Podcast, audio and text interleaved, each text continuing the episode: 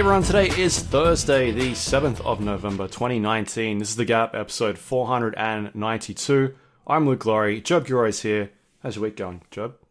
Pretty good. Pretty interesting week. Yeah. You know, about to fly off to uh, Japan Right. tonight. Uh, so yeah, getting all my my my ducks in a row before that because uh, it's it's an overnight flight, but it's still it's difficult. You know, I don't get to fly business, so uh, there's no chance of me doing business during that flight. Uh, yeah, You just need to make sure you sleep on the plane. You'll be fine. I Pretty, I pretty much the same time zone. Yeah, yeah, yeah. It's like it's a pretty easy one to sleep on. That's the the upside. Because yeah, it leaves it like leaves late at night, thirteen hours. Uh, just knock out a full gamut of sleep. Uh, Yeah. but yeah, there is still a chunk of Aussie time that is pissed away. Like, oh, I get early in, like get in early in the morning, but uh, it is a couple of hours difference. So yeah. Anyway, long story short, just making sure I got as much work done as possible, so that by the time I uh, I get there, uh, I can slack off a little bit, I guess. But Right. Yeah. And so that's for the Rainbow Six Pro League, is it? Rainbow Six Pro League finals in Tokoname, which uh, is in Nagoya, in uh, in Japan, um, which is sort of halfway between Osaka and Tokyo. Uh, it's on and it's it's like taking place. I've never seen anything like this before, but it's taking place on an island. Uh, like the island is basically dedicated to the airport. So imagine Sydney Airport if Sydney Airport was just on a fucking island in the middle of a bay. It's Like like Tasmania. Alcatraz, but for airports or some shit. Um, yeah, like I don't know, it's pretty cool. Uh, it's very close to the Chita uh, whiskey distillery, which is the blended um, uh, one of the it's the blended budget version of Yamazaki. So, I'm gonna see if I can visit that, or alternatively, we are going to um, we're flying out of Osaka on the way back, Mhm. uh, and uh, I, I know that Yamazaki itself is a pretty short train ride away from Osaka Station, so I might just try to go straight to Yamazaki. Yeah. Hmm. That's that's my big plans. Also, I'll watch some Rainbow Six. Uh, it should be good. Wildcard is playing. um, yeah, wild like so. Yeah, Wildcard, formerly Auglis. Uh, they're playing. Uh, I've got high hopes, although their first game is against Navi, which uh, isn't great. Mhm. But uh, hopefully they can they can get it done. So um, it's a big week for e- uh, big weekend for esports. Eh? Like a lot going on this weekend in esports. So uh, yeah, it'll be interesting. It'll, it'll be nice to have an opportunity to just sit there and fucking absorb Hmm. all the esports going on, the group stages of the PUBG, uh, the PGC, and League of Legends, and Rainbow Six, and I'm sure there's other shit. Uh, but yeah, anyway, should be good. I'm excited. We've got uh, yeah, I got Disco Elysium on my Surface. I tested it out. Um, I really want to play this game, and uh, yeah, uh, if I can't sleep, I'll have Disco Elysium to play because it seems to work pretty fine on my Surface.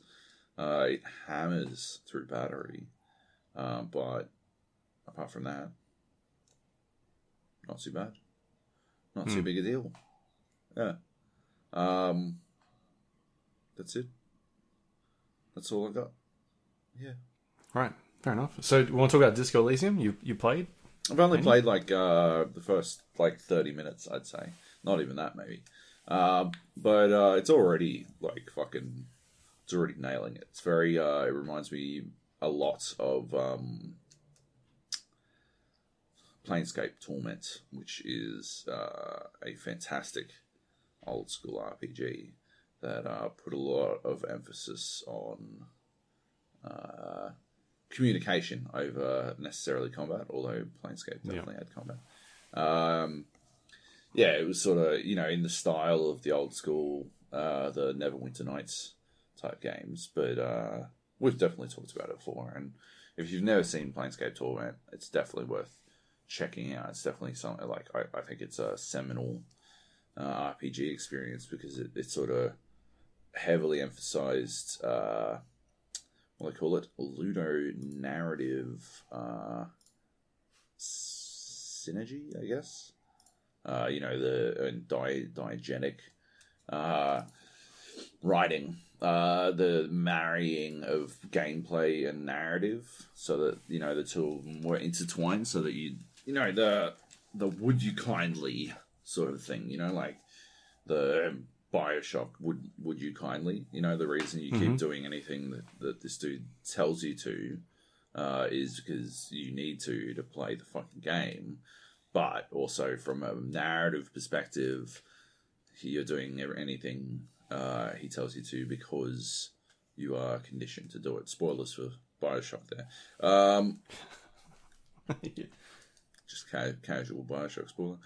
Um, yeah, like Planescape Torment was knee deep in that shit. Uh, and yeah, I'm getting heavy vibes of, of that from Disco Elysium as well. Um, it's weird. I think I died instantly. Like real early on, I died uh, immediately. To uh, I won't won't say how, but uh, if you fail a roll and you don't have enough points in body, um, you can die in an extremely embarrassing way. Uh, and that's it seems like a bit of a crotch punch, but at the same time, I really appreciate the game having the nuts to kill me 30 seconds into the fucking game to basically nothing. Uh, Hmm.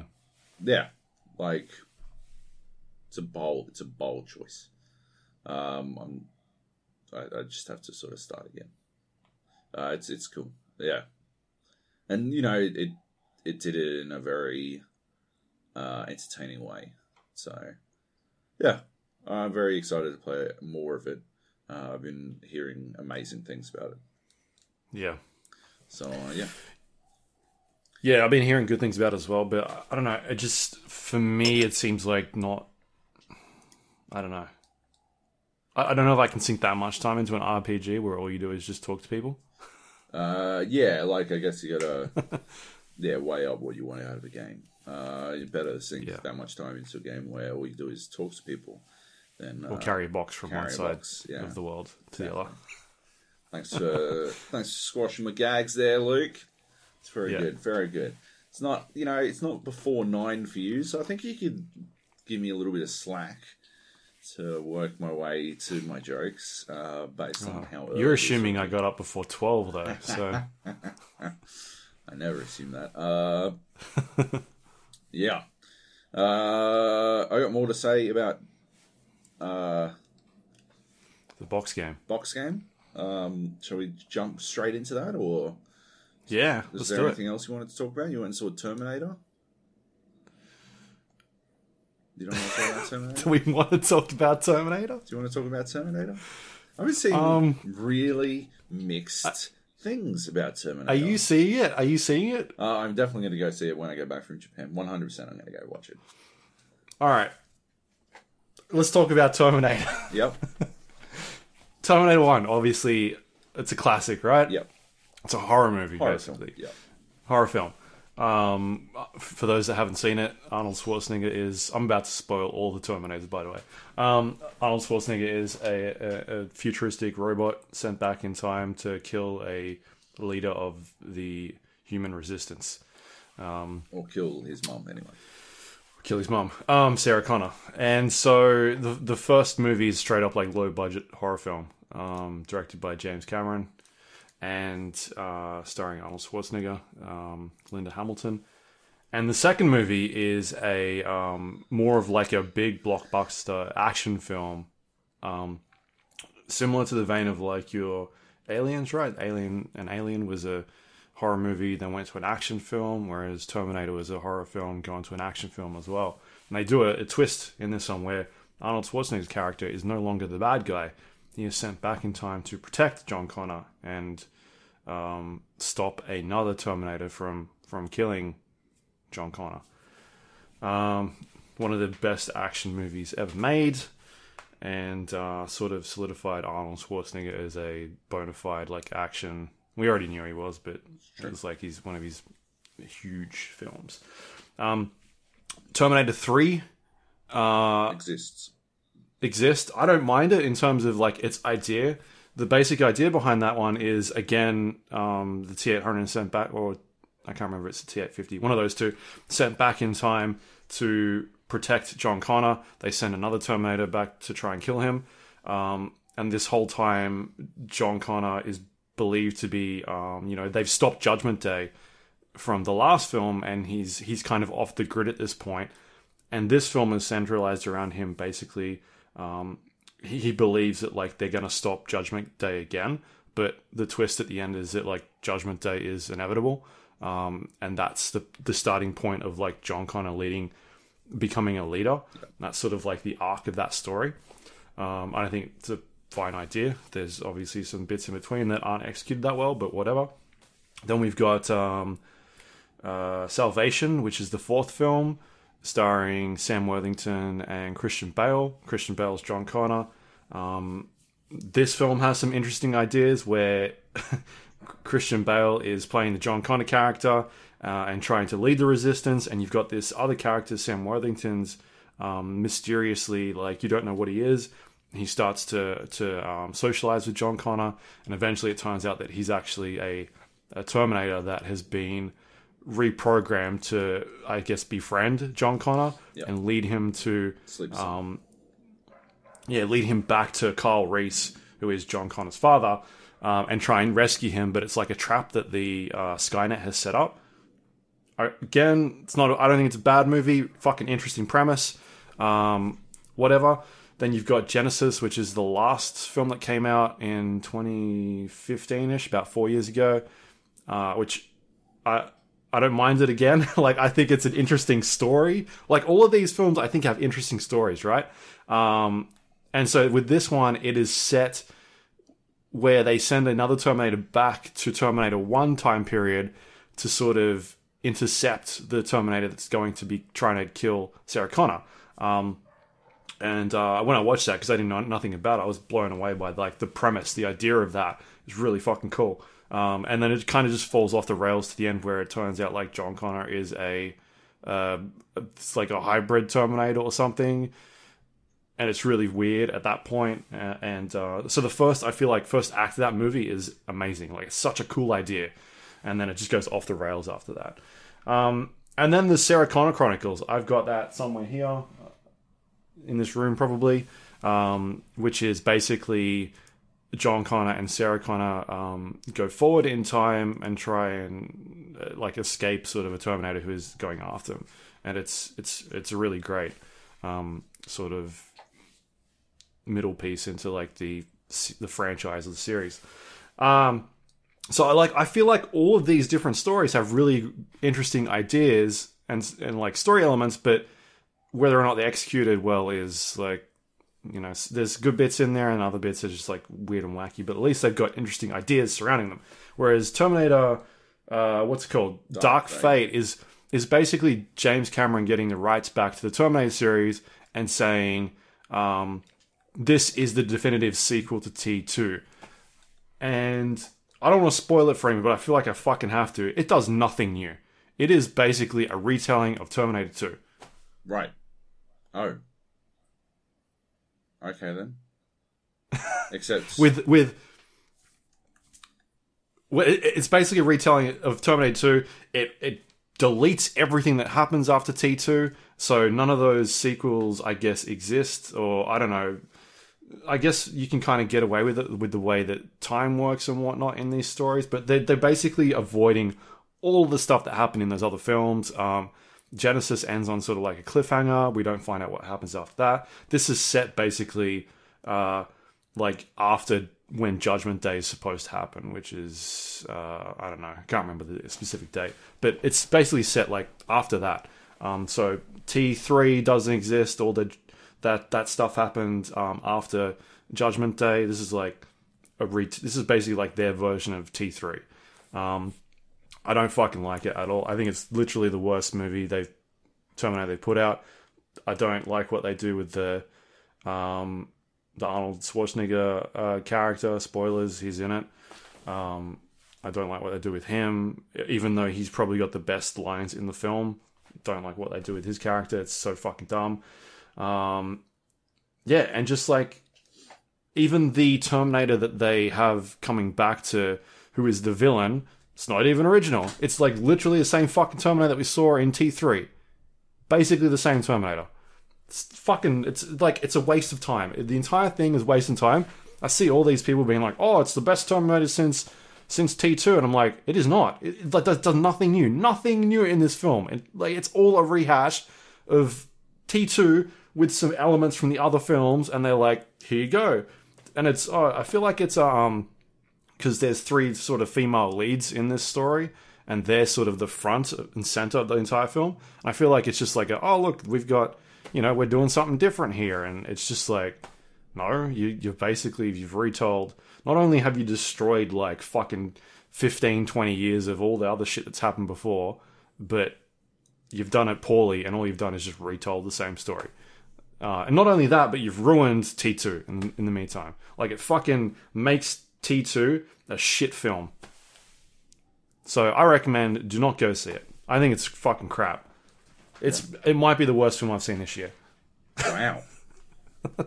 It's got some good action scenes, but oh my god, I was so annoyed with the story. I was fucking like I did not like the story what they do with it. Um, it's bad. It's extremely bad. right. I hope James Cameron doesn't make another one of these films because he wanted to make a trilogy. Um, from what I've read from this stuff, now that he's got the rights back, Right. no, he shouldn't make a trilogy. Don't touch it. You've you've fucked it. If this is if this is the direction you're gonna go with it, like like talk about how this is the definitive sequel and you've got all these cool ideas, and then literally do nothing exciting with this film. It's so boring um, in terms of the story. Like there's literally fucking like they reuse action set pieces from the old films. Like ah, remember this scene from T two? Here you go. And then half an hour later, it's oh, remember this scene from T2? And they do it again, and you're like, what the fuck is going on here? And like, and then you've got this Terminator that's set back, and oh, he's wearing a cop costume. Oh, remember that guy? But he's fucking boring. Like, he's the most boring motherfucker you've ever. Like, he's a non existent villain. He's got like a couple of lines in there, uh, and then just not good. Like, zero character. You know, like the. T1000, you know, have you seen this boy? The, the classic Wayne's World lines, but like he's a he's a good like character with personality and whatnot. Yeah. This guy is just bland, boring, and it's just like, uh, like people giving Sam Worthington shit for for his Terminator performance. No, do, do not do that. Um, yeah, I, I do not like it at all. I don't I don't know why. I don't think people should go see it, and I don't know why it's getting so many good reviews. It- but it's it's on par with some of the other Terminator films in terms of its reviews. Yeah. But I feel like it's just been elevated because it's got it's brought back like Linda Hamilton and uh and, and she's kind of like the the focal point of the film and all this stuff. The I'm just press like, no. tour for it was fucking amazing. I Yeah. did you send me that video, the IGN one where they answer questions or? Questions. Yeah. I can't remember if it was me or Nate. I can't remember I've who it sent a was, couple but of them. fucking hell, that destroyed me. That was amazing. That was spectacular. They're talking. I sent like, the one where Arnold was reading quotes from other films. Oh yeah, that was amazing. That was spectacular. See, this this is what I'm talking about. Like the yeah, the the questions one. The, the, I like the. There's that one. Um, oh, you guys need to get Robert Patrick back for this movie as well. And Linda's like, uh, Linda Hamilton goes, "Oh, Robert Patrick asked, sent in this question." Like, she's got fucking, she's got so much shade. It's spectacular. I want her. To, I want her in everything. She she's amazing. She's like giving Arnie shit, and yeah, finishes it off by telling telling whoever asked the question to fuck themselves. Like she's amazing. She's the best. Uh, so I can forgive people for thinking after that press tour, yeah, and Arnie like reading quotes from other fucking movies. I can forgive people for thinking this movie was going to be good because, you know, it's using all the best ingredients. Uh, yeah. But it doesn't use them properly. Like it needs more. It n- needs Arnold to be more involved in it. What, 30 Um, years younger or something?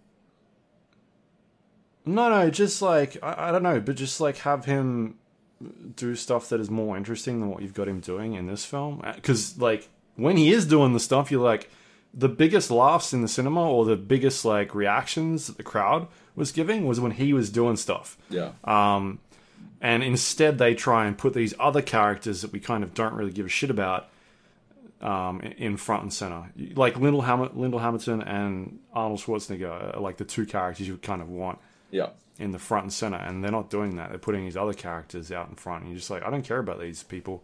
Like, what are you doing? uh, anyway, I, do, I don't like it. Oh, I was fucking Edward did Furlong not. in it? Is he in it? Yeah. Uh, I don't want to talk about spoilers in terms of what's going on with Okay. John Connor's Okay, character. fine. Don't worry about it. but Um, I will say the first like 30 minutes sort of the the setup is is really cool uh, and then you're just like waiting for stuff to sort of pay off and then you get to the end and you're like why the fuck like why was this movie made Right. Yeah, okay. doesn't make any sense fair enough. yeah Well, speaking of uh, situations where you can't understand why it's getting the good reviews that it's getting, let's use that as an awkward segue into Death Stranding again. Because we talked about it last week, and uh, this was pointed out to me by a very helpful uh, Kojima fanboy uh, who that's Kojima fanboy no, just uh, just uh, general.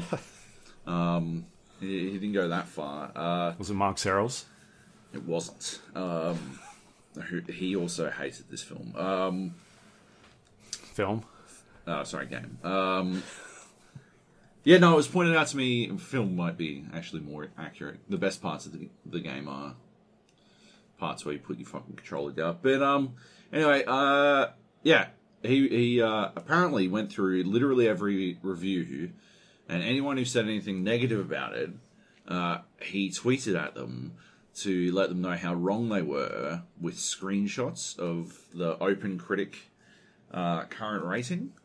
Because it was uh, it, it actually got something like 15 it's got currently something like 15 or 16 flawless 100 out of 100 reviews uh, so 10 out of 10s it's got 10 out of 10s across the fucking board uh, and only a handful of uh, negative reviews and so uh, this this person evidently listened to our podcast. Uh, I don't know. I don't know if he's still listening. I'm sure he's a, he's a new fan, uh, especially if he likes swearing. Um, but yeah, uh, he listened to the podcast and uh, grabbed out a, a particular quote and used that to you know throw it in my face how wrong I was. Uh, last week I called it. I said it was going to be the NBA dunk contest, uh, which um, wherein I figured everyone was going to dunk on this game uh, because it's trash. Um, it's bad. It's a bad game. Uh, I was obviously wrong uh, in the sense that uh, not everyone dunked on it. Uh, but uh, I don't know if you've noticed, but like lots of lots of NBA stars just opt out of the dunk contest. They just choose to never do it. Um, and uh, I guess that's what's happened. They chose a, a bunch of reviewers chose to not participate in the dunk contest, and uh, well, it was well was worse off for it. You know, all I'm saying is LeBron needs to get up in the dunk contest. Although in a lot of ways, see uh, that's that's how that's when I realized that I'm not the LeBron James of video games reviews. Because while I am the best in the world, uh, obviously I retired for two years. Uh, and uh, who's the best in the world uh, uh, who retired for two years? Michael Jordan that's right, it is. I'm the Michael Jordan of reviews. um, yeah, and I'm back, baby. Uh, esports was my baseball, and uh, I wasn't forced to go into esports for gambling related reasons. Um, anyway, The difference was Michael Jordan didn't win any awards for baseball. that's that's that's why I'm better than MJ. Uh, um. Anyway. Anyway, yeah. Uh, thank you so much for pointing that out. Uh, yeah, it wasn't a dunk contest. I was flabbergasted. I was on the. I went on the IGN pubcast. Uh, I don't know if anyone uh, listening to this also listens to that, uh, but uh, they do. It is. It's a three three and a half hour long episode uh, because whenever I'm on it or whenever Nate is on it, it's always three times as long as they'd like it to be. But uh, yeah, it's a fucking. It's like an hour of sketch comedy and then some game discussion tacked on the end. They write the most elaborate fucking sketches. Uh, they go all in. I love their sketches. Um, the the only the only thing uh, about this one uh, in particular, this sketch in particular, is they wrote it knowing I was coming on, and they wrote it um, where I give them shit for not putting out podcasts more regularly because they uh, like they go months at a time sometimes uh, without putting up a an ep. Um, and uh, so yeah, uh, I dunk on them for for not putting uh, podcasts out more regularly because obviously the Gap, the best podcast around, um, is regular. Is, is as regular as an old man eating his prunes. Um, anyway, uh, so yeah, Tristan reviewed it for IGN, and I got to see a sneak peek of his review, uh, which I enjoyed a lot, and uh, I, I thought it was really on point and a world class ending. Um, but yeah, just a lot of like really clever ways to frame his points, because as he's one of their primary video editors as well. Um, so I think he goes into it thinking about the sort of video he wants to make while he's writing the script. Like obviously he's a veteran video game uh, reviewer. So yeah, I think it's a really nice like mar- melding of two things he's he's quite like really fucking good at, or three things he's really good at: analyzing games, writing, and uh, and video creation. Anyway, um, yeah, we t- we spoke about fucking Death Stranding on end, and the podcast goes longer than normal because we were it was a Friday and we are ha- ripping tinnies and uh, waiting for the six hundred one embargo to lift because we wanted to see how the like what the reaction was like, and w- I was genuinely expecting it to be pretty evenly split. I figured there'd be uh, some high skewing scores, uh, a couple, a handful of um, like tens, and then like as many. I thought it would have ended up in sixes, like around the six or That's. seven I. I think I may have. Did I say that last week on the podcast, or I don't. I don't know. I was definitely thinking it. I definitely thought it was going to be mid middle six. Yeah, I thought that. Yeah, Tristan's six point eight would be around the like bang on center, like what the Metacritic average would be. Uh, way off.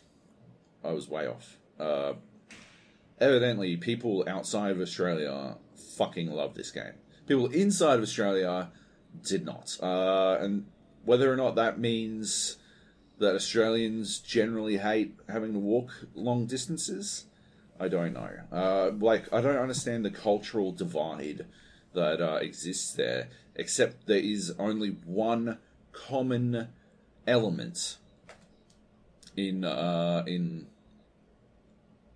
in the entire affair, and that is that generally I have held, uh, I've long held the belief that if um, if there was an NBA of game reviews, it would be in Australia, because like we are what Korea is to fucking Overwatch, we are what America is to basketball. Australia is to game reviews uh, what Brazil is to football or Brazilian Jiu Jitsu or whatever. Like we're the fucking. I honestly think that we are the best in the world, and the reason for that, and I know this is hyper wanky. It's such a wanky thing to say. Uh, I don't give a fuck. Uh, I've always thought it because I've always, you know, this is what's going to happen, right? Water finds its own level, right? And if the Michael Jordan of fucking game reviews lives in Australia, then everyone else has to lift their game just to like compete on the same level. Everyone else has to fucking really work to get to the same fucking base level as uh, your old pal Joab Gilroy, because uh, I'm the best. I'm the fucking best. Uh, and what else can you do, right? You got to get up there, and that's why I think uh, Australia tends to be the best at this shit. Uh, but the alternative, the other, the other uh, possibility is that I am a toxic influence, uh, a toxic presence uh, that has negatively influenced everyone uh, who wrote about their games. But that takes away a lot of autonomy, a lot of fucking, um, a lot of uh, power from from people who wrote their own stuff. Uh, and also, I was pretty careful to not share my opinions on the game before, because I'm pretty aware, I'm fairly aware that uh, I have, um, I'm pretty overbearing at times. I can be overbearing. Uh, I can be pretty, like, dominating in a conversation. I don't like to be, but I just sort of love the sound of my own voice and get distracted sometimes with like just the many different paths you know my the pathways that my ADD takes me down while I'm talking about something you know like how I've I started talking about Death Stranding and somehow I'm talking about fucking my influence on reviews that like that pretty that sums up pretty well a, how self absorbed I am, and B, how fucking erratic I am on these, these topics. Uh, anyway, with that in, in mind, um, I was pretty cl- careful to not, like, to deliberately not influence uh, people's thoughts pre review, because we did Sure. have discussions uh, about, about the games, and I was very careful to make sure that they established their opinion before I said anything. Uh, they'd be like, "Oh, Joe, what are you thinking?" And I'd be like, "I don't know. What, what, do you think?" And then they'd be like, "I fucking hate it." And then I would be like, "Oh, thank God, because Jesus Christ." Uh, yeah. So this this is less about Death Stranding, more about Death Stranding reviews, but I do have stuff to say about Death Stranding.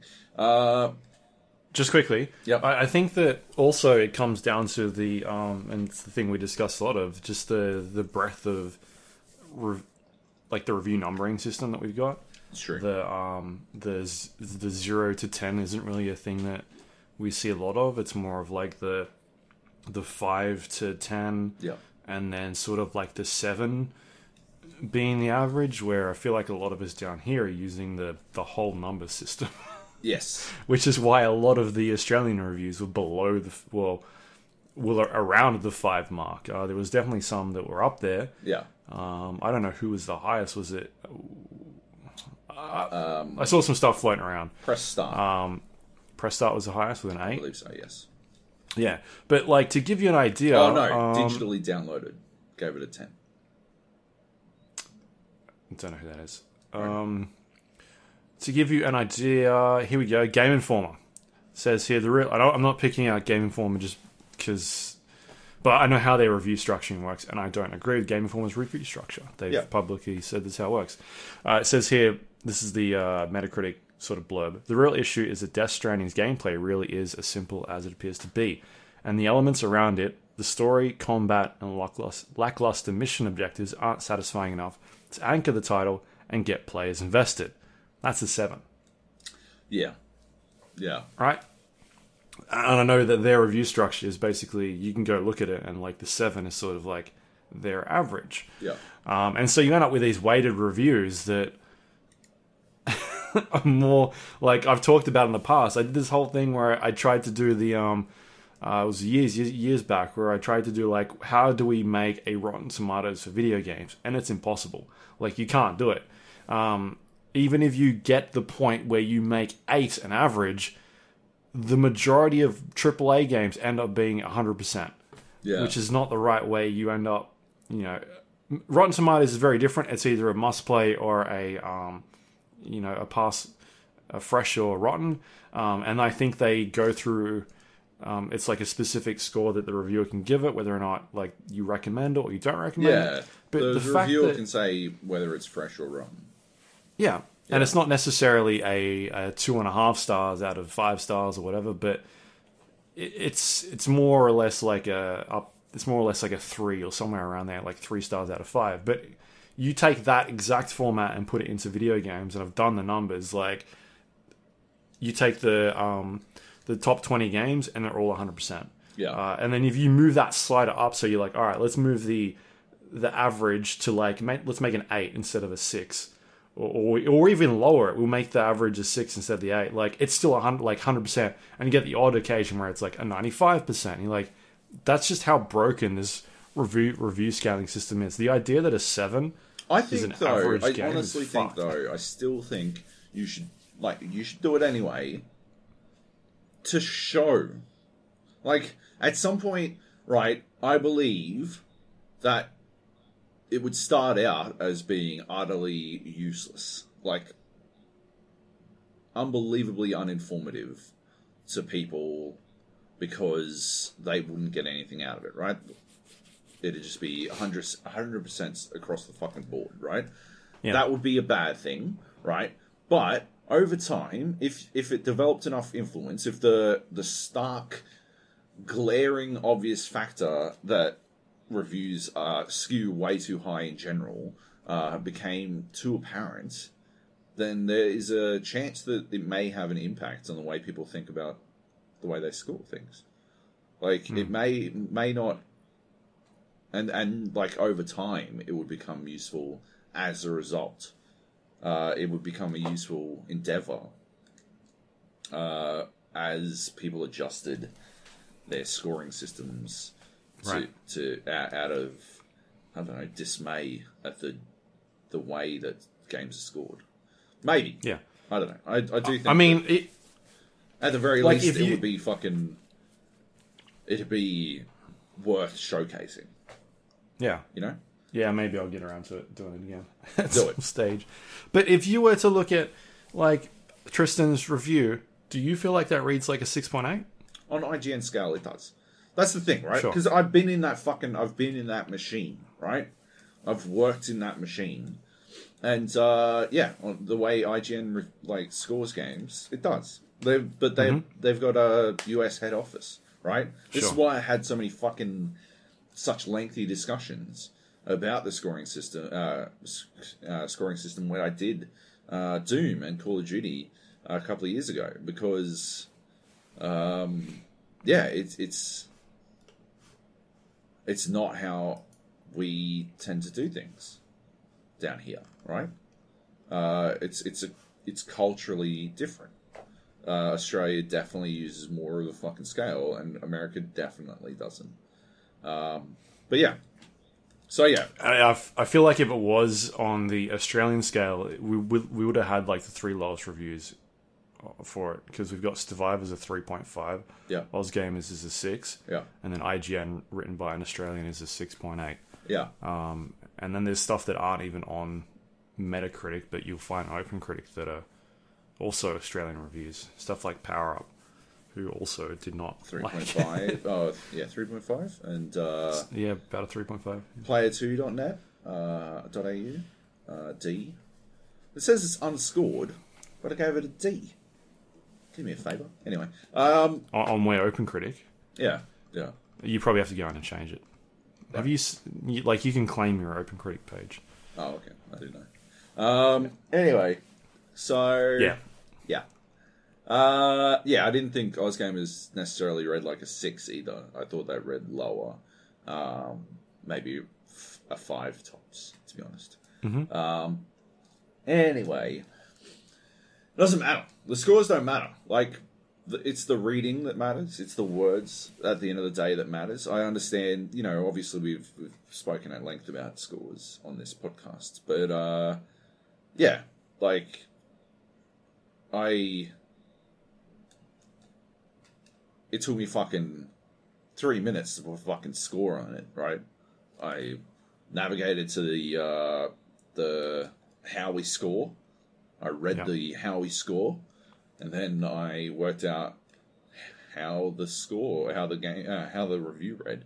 Um, but writing five thousand words that took me significantly more effort, and uh, yeah, I'd prefer it if all of those words weren't dismissed because I gave it the letter D at the end. I'd prefer it if uh, all of those words weren't dismissed for Stevivor because he put a fucking 3.5 on it or whatever, 3 out of 10 on it. You know, like, yeah, the scores don't matter. Uh, it's the words that matter. It'd be nice if uh, the score is married closer to the, the words in all cases because, yeah, I, I think uh, it's the it's the eights and nines that read like fives that are a lot more pressing an issue than a 6.8 from IGN, uh, which reads like an IGN 6.8 or maybe a 6.1. I don't know. It's it's it's a hundred point system, right? Like it is wherever you feel it lands on the day, right? Uh, yeah, I think the nines give that read like the read. Well, you you know it's repetitive, and you'll do the same thing a lot, and the storytelling isn't very good, and you mostly just walk from one place to another. But it's the game of the year, right? Those are a lot more of an issue, in my opinion, than yeah, uh, someone who rips into it and then gives it a, a middling score, right? Like or says it's a middling game and then gives it a middling score. Uh, That makes more sense to me than yeah the many high scores that read like holy shit. I don't I don't know if you're gonna like this, right? That's the thing, right? Over and over and over again, I, I do think that like there must be there must be I I've been racking my brain about this, right? Because I've been fucking twisting myself in knots, right? As I always do whenever I'm I feel like I'm an outlier, right? But I've been twisting myself in knots trying to work out what went wrong, right? Did I go wrong? Did I get this wrong? Am I incorrect? Am I capable of being incorrect? I don't think so, right? Uh, I don't think I am, but it's probably possible.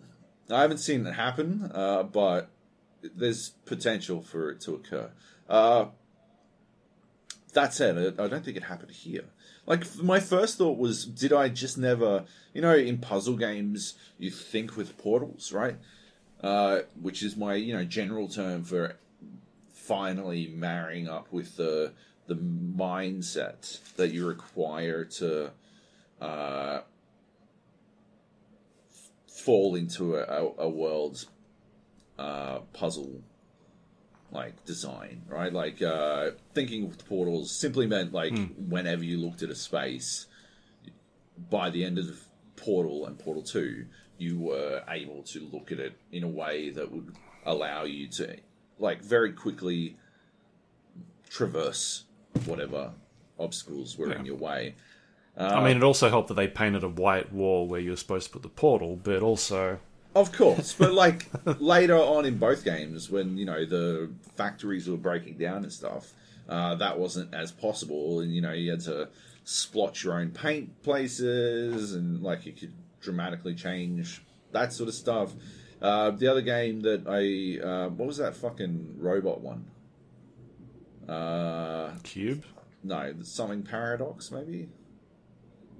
Not, not, not. Uh, I don't know. Anyway, there was another another puzzle game that I really liked. First person puzzle game that I really fucking liked.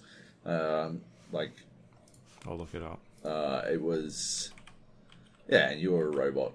Like went deep on the AI sentience type concept. Uh, anyway, Talos Principle. Talos Principle. Yeah, I was real close with paradox. Uh, anyway, um, yeah, uh, like that one. I, I was I was think, thinking in in robot puzzles, and uh, before I got extremely burned out on um, on that Jonathan Blow game with the line puzzles. Uh, I was I was thinking in line puzzles. Like there is definitely a zen moment in puzzle games where you fall into the line of thinking required to become absorbed in the world. And I was wondering if that's what I was supposed to do in Death Stranding. If there was some sort of like some sort of fundamental uh, line of thinking that I just wasn't uh, approaching. Like I read all these reviews, and they the way they talk about them, the the game is so divorced from the experience I had, uh, and and I just couldn't understand it. Right, like I didn't have, I never, yeah, I just I'd never ran into any issues, and I was watching the. I was watching one, uh, uh, some review. I can't remember which one. It might have been uh, the Tim, Tim, what's his face? Tim, Tim guy, the Kotaku video review. Uh, Okay. Tim Rogers. The Tim Rogers Death Stranding review is an hour long, and he reviews it from like eight different perspectives. He reviews it as uh, a Kojima production. He reviews it as a book, a movie, a game, etc., etc. He basically covers off all all facets, and it's quite entertaining. Uh, I don't ultimately agree with a lot of it, but he hits so many fucking different uh, angles that I guess you're, you know, there's something you can enjoy, like agree with amongst it. Uh, but it's, I don't feel like it's, you know, it's a bit of a, a cop out in that sense. Uh, but it's more about entertainment than it is about, uh, like it's it's definitely critically uh, critical analysis, but it, I think it's more focused on entertainment than drawing or offering a conclusion. Anyway, um, I think they, they, it's described as the Dark Souls of walking simulators, right? Uh, because they talk like a lot of reviews talks about this uh, the the need to concentrate on every single footstep you make, right? Like you you need to like be sure of every step you take, uh, and there's something zen about focusing so uh, intensely on every footstep, right? Like suddenly, uh, instead of focusing on you know the parry timing, uh, you're focusing on where your next step is going to be. Uh, and I feel like anyone who's described it as the Dark Souls of walking simulators or Dark Souls of anything fundamentally misunderstands what Dark Souls does uh, on, a, on on such a deep level uh, that they should not be allowed to talk about Dark Souls because uh, Dark Souls does not it it it, ran, it it it reduces Dark Souls to difficulty, right? Yeah. And then anal- and, and then aligns Death Stranding with that difficulty uh, because uh, the movement system in Death Stranding is inherently obtuse.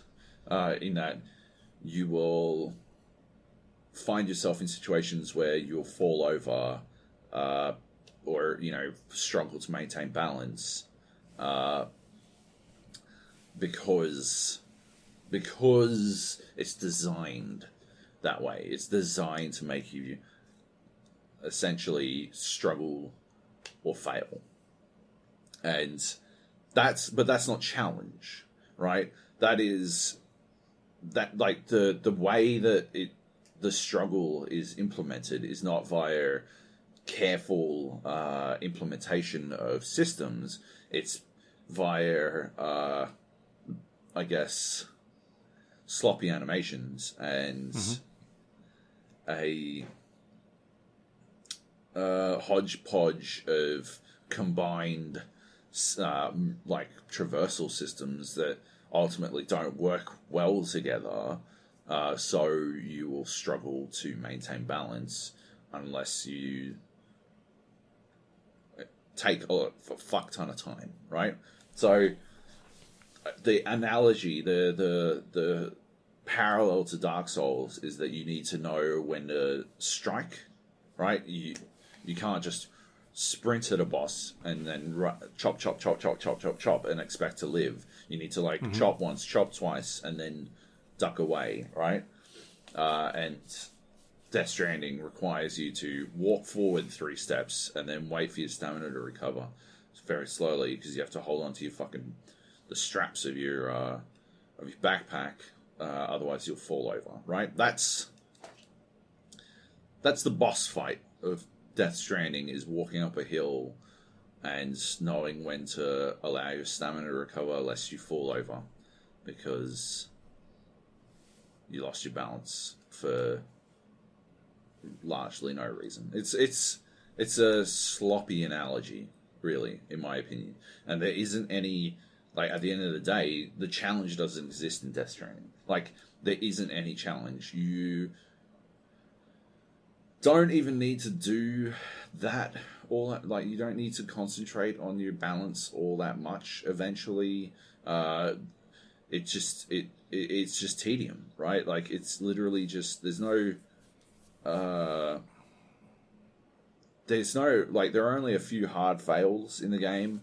And so uh when you don't hard fail or like th- there's no stakes. There's no stakes. There's no uh actual challenge beyond walking forward. Like plotting you're not some sort of fucking mountaineer right? You're not plotting out the perfect course uh the perfect course is the one that gets you there the fastest uh because it allows you to ignore it, to skip past the unending tedium. Uh it, it it it yeah doesn't put you through it quite as much boredom. That's the perfect path. There is no oh well i'm going to drop my waypoint here and here and here and here and then you know that that's the perfect path so that i can weave through these areas uh, oh and i need to dodge these bts so i'll, I'll have to actually uh, divert 50 meters to the left no that's not it. The perfect path is a straight line to your fucking destination, right? And once like once you learn that, there's there's zero challenge. I so I moved on. I, I moved on from was I thinking with I was thinking with Death Stranding, right? I was thinking in Stranding. I was thinking in Portals. Now I think that the people who gave it tens maybe never reach that point because in my opinion right thinking in stranding thinking in uh in the manner of the the way that you're supposed to play the game or maybe not supposed to play the game but thinking in the manner of successfully playing the game is uh, playing Death Stranding in the most efficient way possible, uh, which is to maximize your uh, ability as a fucking delivery boy, right? And I think anyone plotting wide bearing paths to dodge uh, BTs or whatever, they are not thinking in stranding. Uh, I think that the split comes from the people who believe that role playing uh, as Sam Porter Bridges, right? Playing the role of Sam, and what would Sam Porter Bridges do? What would I do if this were real life? I think they might be the people who thought it was a 10, and those who thought, who, who felt that there was no connection between player and player character, like me, who just went for whatever was most efficient as a box delivery person.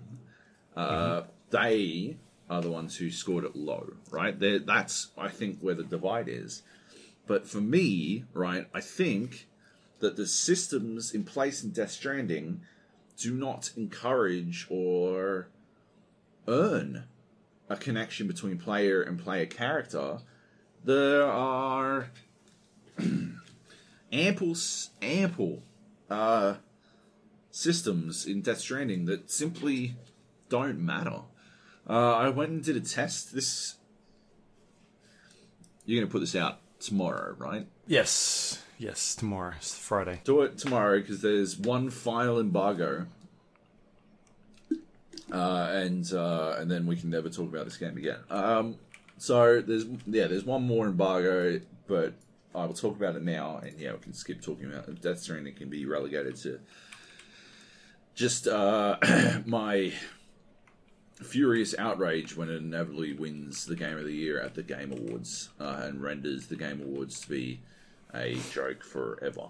Um, so yeah, Death Stranding. Uh, I went and did some testing. There's a system in place in Death Stranding. Uh, you're, it tells you explicitly, do not kill people. You get a fucking phone call or a codec call uh, saying if you kill someone, you have to dispose of their bodies. It is straight up. You're not to kill people. You are not to kill people, uh, and you, in a lot of cases, cannot kill people. Uh, in a lot of a lot of things that should kill people don't kill people, but if you specifically attempt to, you will kill kill someone. Things that don't kill people: running them over in a truck, backing that truck over up over their body, and then running over a couple of times. That's just a KO, right? They will be KO'd. They will not die. Uh, so you don't have to worry about it. I think it's because at that at the point where you're you've got trucks and you've got human enemies, uh, I believe uh, it hasn't yet uh, in, introduced the concept of uh, what happens to someone who's murdered. Uh, I did wig on to the idea very early, but I couldn't work out how to kill them, so uh, it, it wasn't a thing. Uh, you can't kill them by drowning them, uh, something I tried a lot. Uh, you can. Uh, it is a extremely efficient. I think I talked about it. It's an extremely efficient way of uh, knocking enemies out uh, because normally you'd have to bola them. So you shoot your bola and it ties them up, uh, and they fall over on the spot, and then you have to go knock them out. Otherwise, they'll struggle free, right? But if you walk over and kick them in the face, uh, they get knocked out. Alternatively, if you bowl them while they're in the water, they get knocked out immediately, and yeah, it's just a it's a quicker way to go about things. You just wait on one side of the fucking river, they walk across the river, you bowl them when they get there. That that doesn't kill them, even though they are unconscious and their hands are bound and they're in a river. Apparently, that doesn't kill them. Um, only way to kill them uh, is to shoot them with lethal weapon, uh, lethal rounds. Uh, so you've got lethal and non-lethal rounds. You've eventually got fucking all kinds of shit, uh, a bunch of different rounds. Um, but yeah, anyway. So if you do shoot them with lethal rounds, uh, and you make sure they're dead by walking up to their, their probable corpse and emptying another fucking fifty bullets into them, right? Uh, they die, and you get a codec call from Die Hardman. It says, you need to dispose of those bodies. It is imperative. You cannot leave um, dead bodies around. You should try not to kill people, but if you do kill someone, you have to dispose of their body. I assume it doesn't really go into detail as to where you're supposed to dispose of them, but there are there's an incinerator where you take your mum's corpse uh, and you dump your mum's corpse off in the incinerator. Uh, I assume you can probably dump corpses into the incinerator, um, and the other other area uh, is a tar pit. Uh, apparently, that is a good way to get rid of bodies. Uh, I guess. Anyway, um, so you can dump bodies in tar pits and you can dump bodies in incinerators. I did an experiment. I went to an early portion of the game. I found I got my lethal weapons, uh, both uh, and Murtaugh, uh, and uh, I started murdering cunts. Uh, just wholesale, just fucking. If, they existed in this area, they died. Um, just fucking boom, headshot, uh, and down they'd go. A couple of them died in the river. A couple of them died on the river banks. Yeah, easy peasy. Uh, then I furthered my experiment by I body bagged some of them. So I walked up uh, to the dudes in the river, put them in bags, and I carried them and I dumped them on the on the river bank. I left the other guys in like on the spot, just corpses on the ground, right? And then I went and I sat uh, about 200 meters away, close enough that I could see uh, the bodies. But uh, not so close that I would, I guess, be caught in a theoretical void out. And then I waited uh, in real time for an hour in game. So time passes in the game at the same rate as in real time, uh, even though there's no day night cycle. Uh, so I waited for an hour, which is, according to a conversation you have early on, uh, long enough, I believe, to, for a void out to take place. I have to get that. Sorry. A few moments later. Nick Offerman whiskey. Should I try it out? My, we're an unboxing YouTube channel now. Uh, Lagavulin Offerman Edition 11 year. Uh, should, I, should we have a taste? Let's have a taste. Should I, should I unbox the shoes? Man, don't you fucking dare. Try and put them on. Try and put them on you fucking clown feet, motherfucker. Um. Alright, here we go. Ooh, yeah. It's good pop. Oh my lord, it smells like fucking medicine. I wasn't actually going to get this. Um, I made a mistake, but anyway. Uh, this is so. I don't know if you've watched uh, Parks and Recs. Well, boy, have I. But uh, yeah, Nick, Nick Offerman, Ron Swanson uh, has a, a love of. Uh, oh my god, it's so pity of um, Lagavulin. It's his favourite whiskey, and uh, they've got a Offerman edition whiskey out. Uh,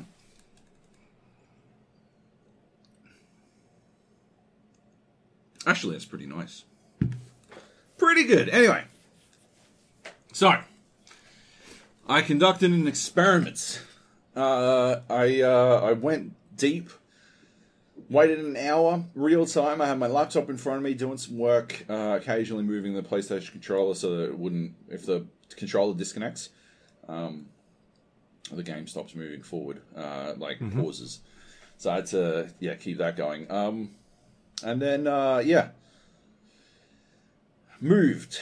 I built a timefall shelter. Uh, I tried to fast forward time, but you can only fast forward time if uh, it's raining for whatever reason. So I had to go uh, build another timefall shelter in a space where it was raining, uh, so that I could then fast forward time.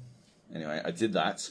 Uh, this took me another twenty minutes, uh, give or take, and then I fast forwarded time another hour two hours, two and a half hours uh, at this point have passed.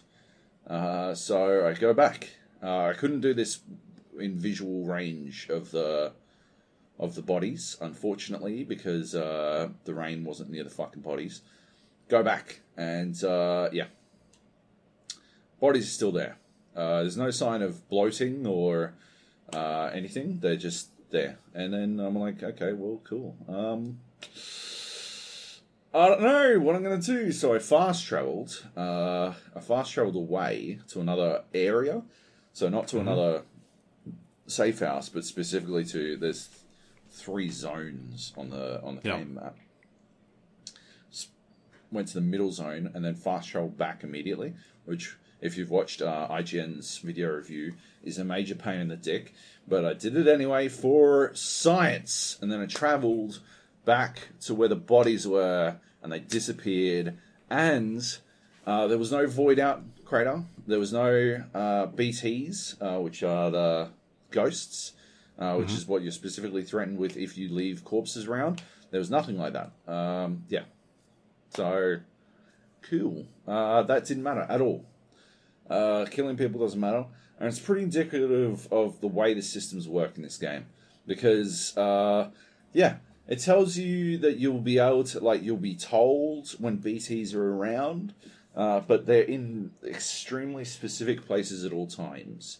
Uh, it tells you that, you know, you can build a timefall shelter to fast forward the rain, but uh, that literally doesn't matter uh, in in the grand scheme of things because uh, nothing you ever carry is carried for long enough for it to get damaged enough by timefall uh, to impact uh, the results of your delivery uh, enough for it to matter. So there's no point in waiting in a timefall shelter. At best, when you go to a timefall shelter, the timefall shelter is basically a umbrella, an umbrella structure that sits in rain areas, and when you walk up to it, yeah, you can speed up time to wait out the rain, uh, which, like I'm saying, is pointless. Or the other, other thing is it um, it will spray like it, it sprays every everything on your backpack with uh, anti-aging chemical, I guess, uh, so that it de-ages, de-rusts all your boxes. Uh, right. Anyway, there's no fucking And then you can't use what's in the boxes anymore? No, you just can't open the boxes. No, it fixes it fixes that right. So if you walk up to if they get rusted, it, they they get Ah, okay. get damaged easier to falls and stuff.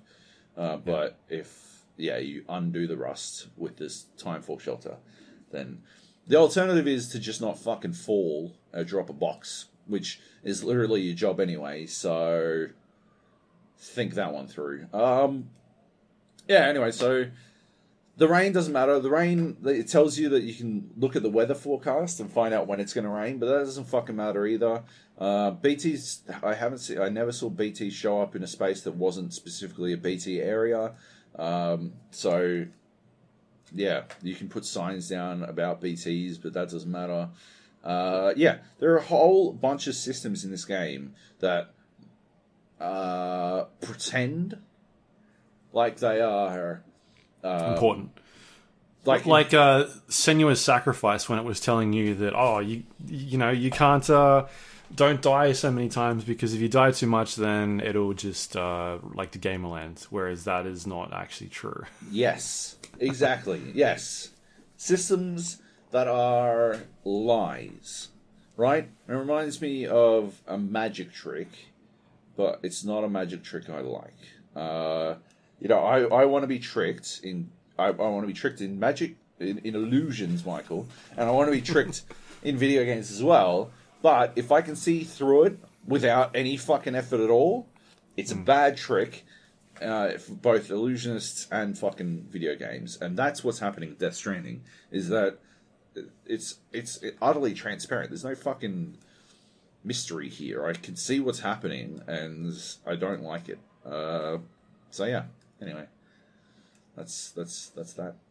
I guess. Um, long story short, don't get Death Stranding. Are you, are you doing anything with this stuff that you're talking about? Like putting a video up to challenge all these systems? No, what's the fucking point? Um, no, I uh, I move. I've moved into the meme phase of uh, of video game criticism. Uh, Right. In that I have the greatest, the most amazing, fucking uh, joke images going up tomorrow. Uh, so by the time this goes out, uh, and that's about it. That's about all I'll Right. do about Death Stranding. Uh, unless someone specifically asks me to go in depth on this shit. Um, yeah, because I didn't get I didn't get paid for my piece on player2.net.au. Not that I asked them for money. I specifically gave it to them for free. Uh, I mentioned this on the IGN podcast, and I mentioned it briefly last week, but uh, you know, be explicit about it now. Uh, the idea of doing a too long review. Did you read my entire review, Luke? The whole thing, Um, all five I'm pretty words? sure I did. Uh, so Yeah, yeah, didn't you? Yes, I did because you sent it to me I sent it to you. to read. Yeah. uh, you've had you've had you had an extra three days. Um, No, because see, I, I was at uh, I was at BlizzCon. I stayed up till the embargo because it was midnight here, Oh, yeah. and I read a bunch of other reviews, and I thought people were on crazy pills. yes, uh, I thought I was taking crazy pills. Um, anyway, oh man, still medicining. Um, so I uh, I don't expect everyone to have read my entire review because it is extremely long. But the idea behind doing an extremely long review, and I mention it vaguely, I vaguely refer to it in the review itself. I've spoken about it on, on last week's episode, and I spoke about it uh, in, in explicit details on the podcast, and uh, now I'm straight up saying it. Uh, if you couldn't make it through that entire review, and if you thought it was self indulgent and self referential and quite repetitive, you're not going to like Death Stranding. Because it is all those things. Like, Death Stranding and that review specifically make the same mistakes. Analogies that don't work, uh, repeating the same concepts, way too much, uh, way too wordy, overly verbose. Yeah, they're the same deal. The whole baby thing that you did in there. Oh yeah, the entire baby thing. Um, yeah, seriously, uh, it's it's yeah, it's it's supposed to give you. I went next. There's a reason I'm Michael Jordan a fucking reviewing video games. It's because I went fucking next level on this shit. Uh, and yeah, that's that's the truth. If you like, if you did read the entire thing, that doesn't mean you're gonna like Death Stranding either. Uh, it just means you don't have ADD. Uh, but yeah, if if you read if you couldn't get through that whole thing and, and you thought I was a bit of a wanker halfway through, you're not gonna get through Death Stranding. I guarantee it. Uh, and that doesn't even get into the the gameplay elements. It's just the way the game is constructed is it designed to make it a slog. It is a fucking slog. My review's a slog, and it's an entertaining slog, an occasionally entertaining slog, uh, but it is a slog, and that's what Death Stranding is. Cool. Yeah. Oh, I'm interested to play some. It's out. Um, yeah, it'll be out by the time people hear this. So I think it's out Friday for us here. Yeah, it's out Friday, for us too. Friday around the world. It's unlocking literally at midnight around the world. So uh, yeah, we got um our embargo is is a shifting embargo, but it's basically at twelve a.m. in New Zealand is the Okay. embargo. So ten a.m. here, uh, ten p.m. here. Yeah, cool. Yeah. All right, keen to check that out. Um, the Outer Worlds is here still. Um, have you had a chance to play? Yeah, I played it for an 'Cause- hour and it deleted my fucking save game, which I wasn't thrilled by. I'm going to be honest. Uh, so I had to do that first hour again. Uh, You couldn't restore it. no, absolutely not. Uh, I don't know what happened. Um, yeah, uh, I did get like an error at the start of it that told me that um, s- cloud saves weren't working. And so I think there must have been some sort of like maybe it tried to restore a cloud save or something that didn't exist or so, something like that. I'm not sure, but yeah, it fucked up uh, and it just it, it wasn't there. Uh, there was This is no- through um, uh, the Microsoft Store. Yeah. PC, right. yeah Yeah. uh, So there's a thread here. I just looked up. yeah Uh, some dude says that. Uh, yeah, I don't know. There's a, there's a thread here, and it says you can you can find the save game folder, and um, apparently I- there's like different folders or some shit. Well, I could. I didn't see different folders. I only found the one save game folder, and it was empty. It was full blown empty. Uh, but I say, like, I went back and did it all again. It saved, and yeah, Yeah, I just, I'm not into it, man.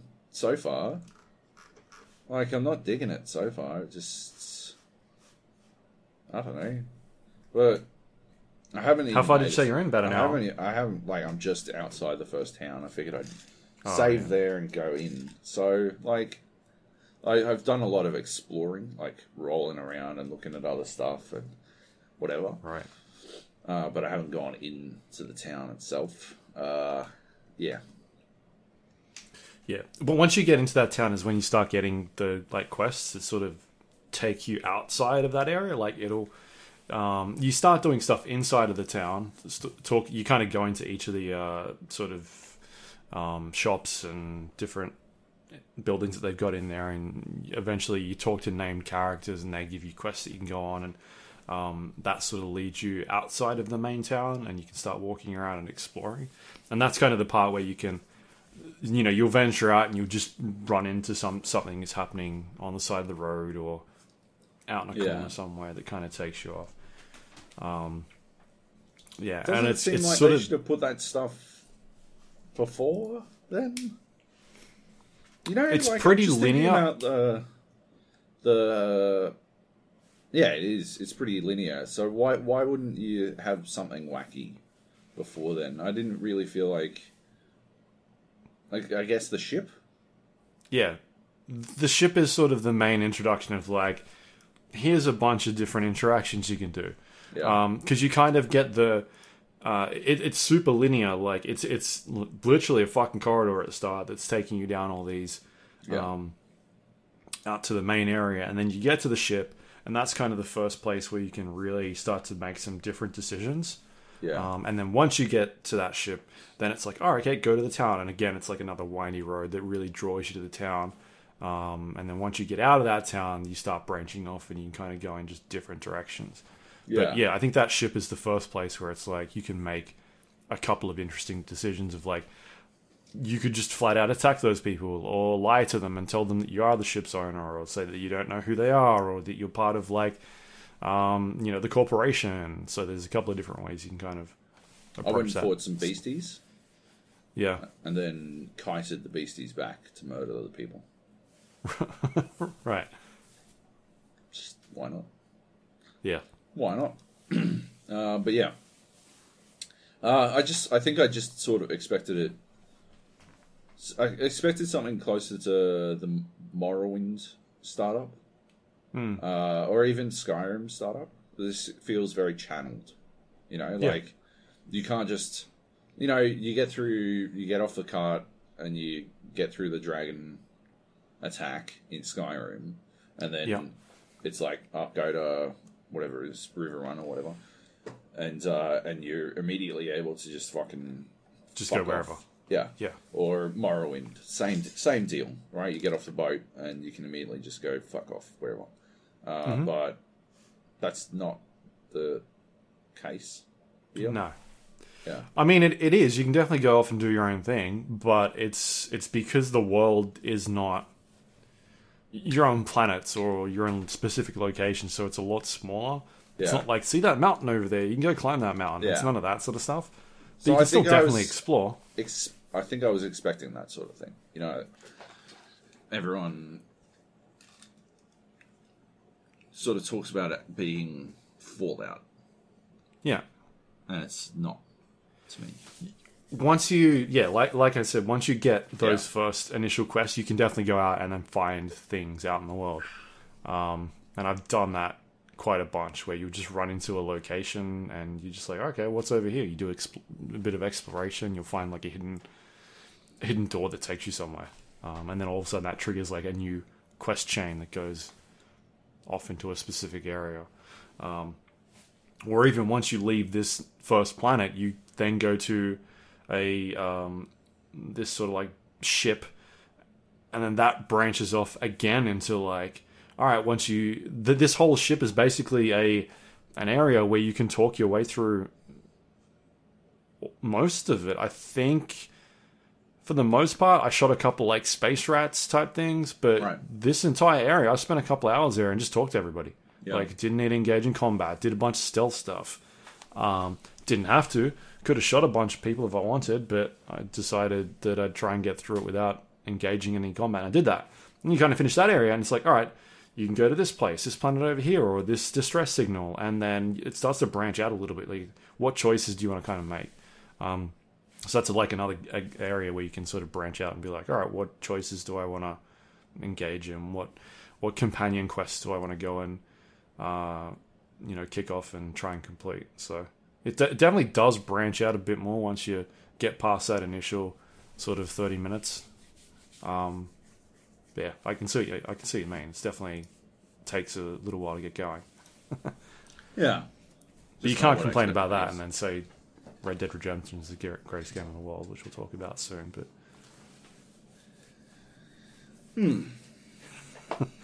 yeah. Uh, Um, anyway, So yeah, I will Yeah. continue, uh, but yeah, at this point, uh, Disco Elysium's got me fucking hooked more. I think, right. yeah, it's got its hooks in me a lot, lot harder, I guess. But yeah, no, Yeah. I, I, I obviously continue with the Outer Worlds, but yeah, yeah, Yeah, I'm going to keep playing. Um, like I said, I spent a bunch of time on this this ship where I just kind of talked my way through most of the quests. Um, and then I've gone off and done a couple of different planets, sort of, yeah, just wandering around. The interactions with your like crew members are really cool because you can Yeah. kind of pick up different companions along the way, and like you come back to your ship, and Ada, who's the ship's computer, be like, oh, you know, they're they're having a heated discussion in the kitchen, and so you can go and then go up to the kitchen and see what they're talking about. Um, you know, and every, kind of every time you visit your ship, there's having different interactions, or like different crew members are talking to different types of people depending on who you've pack, picked up, or because you don't necessarily have to have crew members. You could play it as a like a lone soldier or a lone wolf, um, and do it that way. So yeah, there's there's a lot of cool sort of systems that are that are going on there. So yeah, I'm still digging it. Um, yeah, I just the the the combat has definitely gotten to a point where it feels very easy, but I haven't jacked it up yet. I feel like I'm just going to cruise through it at this point, um, just because of the all the other things that I need to kind of play through at this stage. yeah. It's just busy. Um, but yeah, I'm, I'm still enjoying it. Cool. All right, uh, Red Dead Redemption Two. Yeah, Uh, obviously this is out on PC. Uh, I've installed it. Uh, I saw your screenshots. My game doesn't look anything like that. Holy fuck! what the fuck? Uh, I'm playing on my old fucking. At this point, it's so shameful that I'm describing a, a computer that is easily 50% more powerful than any game console as old and tattered.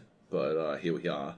Um, yeah, playing on the old battered rem- uh, remains of my fucking 1070 uh, based PC, and uh, it looks good enough. Uh, it Yeah. gets 60 frames at 1080p, uh, and I'm fine with that, I guess. I'm just happy to play more fucking Red Dead. Um, I'm very excited. Um, we're going to do a spoiler cast, aren't we? We will. Yep.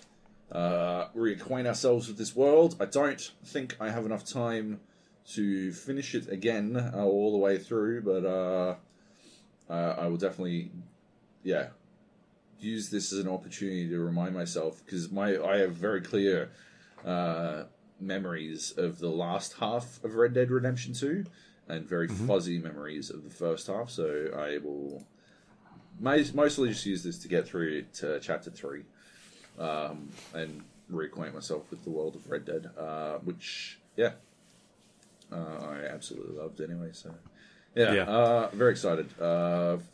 Made it through. I've basically I've just gotten John Marston again, uh, and uh, so I've got to go. I guess hunt some deer, and then I can go. We'll move. I think we move after that one, right? Head to chapter two after the deer hunting. Yeah, there's a couple of um, Yeah, Uh, you- don't you do the train heist? The train that heist, soon? and that's it. Yeah, yeah. After the train heist. yeah. Um, so I'm I'm sort of around the same area you're at Yeah, as well. Yeah. Yeah, Uh, it looks yeah. really good. Holy fuck! It looks good on your computer. I only seen screenshots, obviously, but Jesus Christ, yeah, it just doesn't look like that on my computer. Yeah, so I um I fired it up, changed a bunch of the settings to it at 1440 megahertz. Sorry, 1400 megahertz Right. monitor, um, and I'm running at 1080p as well. But you can use you can obviously do like um, scaling and whatnot Yeah, with uh, the Nvidia stuff. So I scaled it to 1440. Well, first I scaled it to 4K, and then fired it up. it was Oh, yeah. uh, it was struggling to hit 60 frames on um, on high or ultra. Can't remember which one. I think it was ultra. Um, but a lot of the benchmarks have been like, yeah, you can kind of just sort of make it. Um, if you tone it down to high, then it, it'll hit the 60, 60 Yeah. frames. So I, I, I'm currently running at 1440p on ultra, and uh, it looks pretty good. Like that screenshot I sent you, you've got like um, the photo mode. I don't remember if photo mode was in the game when we played it, I don't think it was. or if it was the start, introduced later on. I definitely remember taking photos, but I can't remember if it was after it came out. Um, but anyway, I've taken a lot of photos so far in the game, and uh, yeah, that that one was basically towards the start of the game where you kind of um, on horseback in the snow, and yeah, like he's carrying a lantern, and the lantern is like lighting up snowflakes, and it looks really. Um, you've got like a, a the moonlight sort of shining through a bunch of the trees, and yeah, looks really cool. Yeah. Um, looks very nice on, on PC with the upgraded graphics and, and all that sort of stuff. So uh, there's a bunch of new missions that they've thrown in as well, some some content. So keen to check that out. But I think I'm going to play it as sort of like a bad guy this time around. I'm going to go the other direction because the last time I played it was, um, you know, good guy. Yeah, fair enough. I'm gonna play it as doing whatever the opposite of Micah does is. Just as far away from being anything like Micah, basically. Yeah. Because fuck Micah. uh, I tried to shoot him so many times when you first uh, run into him again. Right. That's all I can think about. Shooting him. Yeah. Um. So they're having a, a few technical issues, a few technical hiccups. It looks like. Um. Yeah. I've had two crashes, but both the times it crashed was when I was in the menu doing stuff, Oh, okay. not while I was playing. Um. I think the So- I, I get the feeling the menu is uh, uncapped frame rate. I think that might be doing it for some people. Yeah, it's doing some weird stuff. When I was running the benchmark tests, I every time I changed a setting, it wouldn't let me run the benchmark. I would need to exit the game and come back in. Um, it would like try and load the benchmark and then just go back into the main menu all the time. Yeah. Uh, and then a couple of times when I was fiddling around in the menus, it'd just crash, um, you know, unexpected error or something like that. But they have rolled out a couple of patches that hasn't fixed that specific problem. But I. I've not had it crash while I've been walking Playing, around yeah. like in the game yet. So I guess we'll see. Um, but yeah, I'm curious to see like, yeah, I, I don't know if it's how well optimized it is at the moment. Like if it's going to take them a while to put out some updates because um, yeah, I guess we've got to we've got to see. It's a very good looking game, but I guess people are a bit disappointed by the um, sort of like the frame rates they're getting at the moment, Yeah. like on a high end hardware. Like if I'm hitting just sixty on a 2080 with a i9 um, on 1440, yeah, that's uh, yeah, that's not No. not kind of what we were expect, expecting, I guess. Yeah. True. yeah. Anyway, but yeah, I'm I'm uh, I'm I'm in. Like um, back in that world. I was contemplating playing it in first person, but I don't think I'm gonna. I think I've I'm just gonna play. in first person. You are? Oh yeah, one hundred percent. Yeah. Because I did GTA. I played through GTA second time in first person, but Yeah. I don't know. I just want to. I, I don't think I can. Yeah. I, I think I want to play it in third person. Fair enough. yeah. Um, so we'll definitely talk about that more oh yeah. the next couple of weeks, um, Yep. For sure. But I'm I'm keen. I'm in. So, all right. Um, and lastly, I think this is it. BlizzCon. Yes. Yep. So I went to uh, BlizzCon over the weekend thanks to uh, Blizzard. Hooked me up with a ticket. Uh, I flew myself down, got my own accommodation, all that sort of stuff. But Blizzard uh, were kind enough to, to get me in there, so that was that was awesome of them. So thank you to them. Um, my first BlizzCon, you've been a couple of times. I feel like. Twice? Yeah, twice. Uh, yeah. Uh, who was it? Linkin Park and Muse. That's how I remember. Linkin Park and Muse were the musical acts. Yeah, I that didn't doesn't get happen C anymore. Train. I didn't get C Train. That's the disappointing one. right. Yeah. The beginning Um, the end. So yeah, BlizzCon's basically a giant Blizzard convention held in Anaheim, California, where they, um, I guess, generally show off a bunch of new products that are coming out and updates and things like that, and big fan gathering and, and that sort of stuff. It runs for uh, two days. Um, and there's just many different events that are sort of going on during those two days. It's, you know, they'll have panels that are happening with developers talking, or um, demo stations where you can play new content that is coming out. Um, you know, cosplay everywhere, and yeah, sort of all these different pack, uh, like uh, areas with different things that are going on. It's, it's really cool. Um, so yeah, should we talk about some of the announcements? I guess it's the big things that are going on because there is a, a lot of stuff. Um, so we kicked off the first day with the opening ceremony, You talk us through And- and then um, to to basically open the opening ceremony, they had um, a sort of like an apology from J. Allen Brack, who who came out and talked about some of the news that we've been talking about over the last couple of weeks, which is how how uh, Blizzard handled this esports situation with with Blitzchung and and what happened with Hearthstone and the um, sort of protesting about what's going on in Hong Kong. Um, so to catch people up, he made a statement about that, free Hong Kong, and ended up being, um, I guess, banned for quite a while. They took away his prize money. They sort of came back on that stance and then cut it down to like a six month punishment and gave his prize money back Yep. there was some issues with casters that were were on the the event as well, who they decided not to work with anymore, and there was this giant sort of uprise over it, and um, yeah, people were definitely not happy. So uh, he came out and sort of did a, a uh, an apology about that, saying that they um, they acted too quickly, um, and that they didn't, uh, you know, sort of I guess um, live up to the expectations of of how Blizzard want to treat people. Um, but at the same time, not really doing anything further with what happened in that situation. Um, it was a weird apology. I feel like, like they was- definitely, It was a non-apology.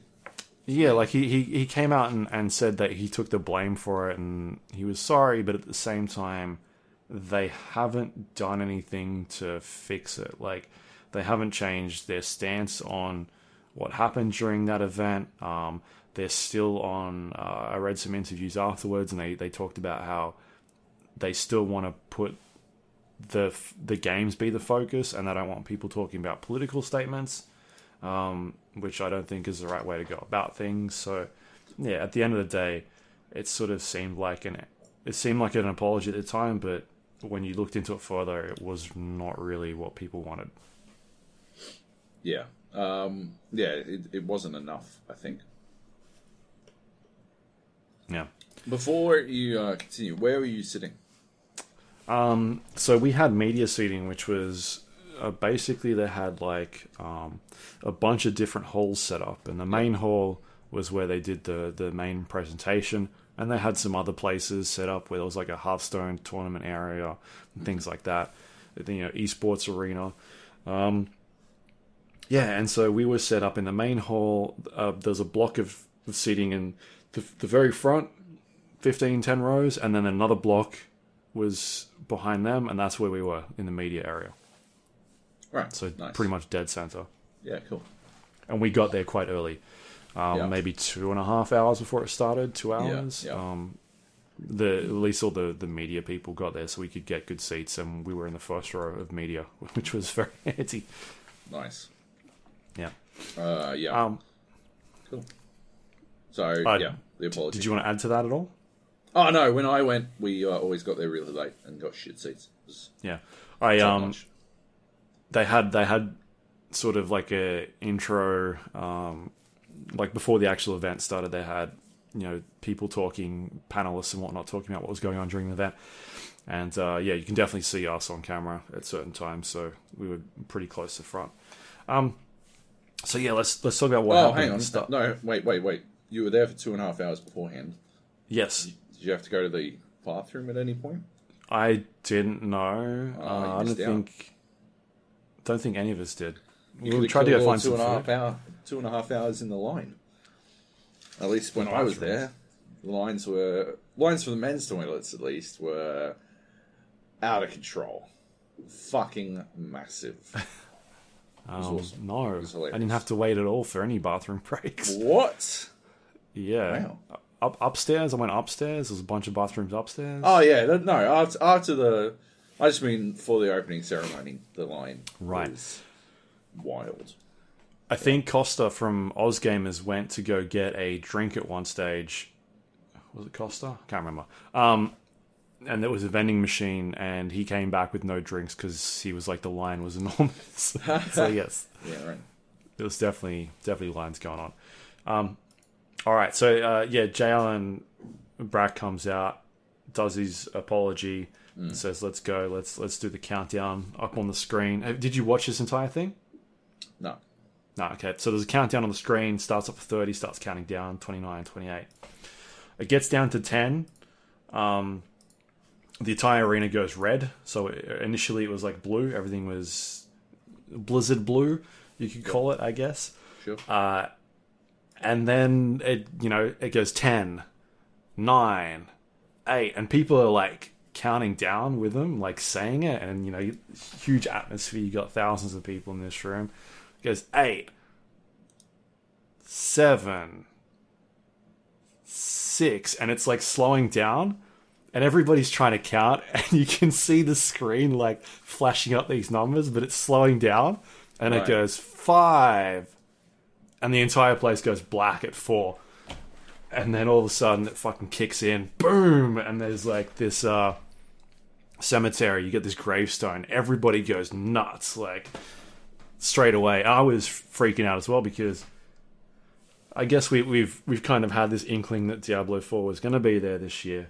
I did not think they would kick off with it at all, um, and they did. They were like, "Fuck you, um, he, you guys wanted this. We're kicking off with Diablo Four. Um, yeah, and everybody was going bonkers in this in this room, and they then showed a fucking kick-ass cinematic.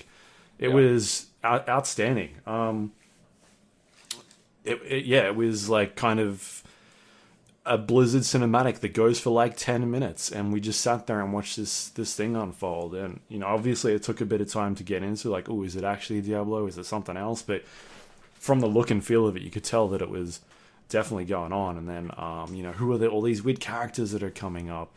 And so it starts off, and it's kind of like these, um, maybe like Tomb Raiders that are, are trying to get into this tomb. They're looking for treasure, um, and they've got some sort of person who's like translating the scribes on the walls. And it, it turns out that like it's not a it's not a tomb with treasure. It's something else, and something else is hidden here. And you get this voiceover of somebody talking in the background, and, and one by one, these characters start disappearing, and it's kind of like this ritual chamber, and it ends up, um, yeah, bringing back Lilith, who is the uh, daughter of Mephisto, and um, I guess the Lord of Hatred, Lord of Hatred, um, who seems to be the big bad villain in, in Diablo Four. Yeah, and so this whole cinematic plays out. Bam! Diablo Four comes up on the screen, and everybody goes um, off the chain. Yeah, it, it was a really good, really good cinematic. Um, I think that they uh, definitely kind of took it to heart last year when people were quite upset. Yeah. Uh, and they were like, we'll fucking show them. And they come out and they open with that. And that was like, um, yeah, that was very intense and crazy. I feel like they could have left that, or they were, I felt like they were going to leave that to last. And they were like, no, let's, let's trot this thing out first. yeah. Um, so yeah, what, what do you think of cinematic? Yeah, it was fucking sick. I came in about, uh, I think it was like two minutes in because Yeah. I woke up to try and get to it. But uh, yeah, came in about two minutes in. Uh, was a little like little bit late, um, a little bit lost, uh, but immediately guessed it was Diablo. Uh, I guess because of where I was up to. Um, Yeah. uh, and uh, yeah, it was it was fucking sick. It was really good. Uh, yeah, just I had to go back and watch it. Uh, I- yeah, I've watched it like three times now. Yeah, um, Just like the visual style of it. yeah, Looks yeah, so it's cool. Uh, it is some classic Blizzard storytelling. Um, they they are really good at that shit. Um, that works really well. And then yeah, uh, it moves straight into announcing or describing shit. Yeah, they then they then came out and talked about like what is the game. Um, yeah, and it's it's basically set decades after Reaper of Souls, which was an expansion for Diablo three. Um, they talked about, I guess, the direction they kind of wanted to take this game, um, and it's taking a lot of influence from Diablo two.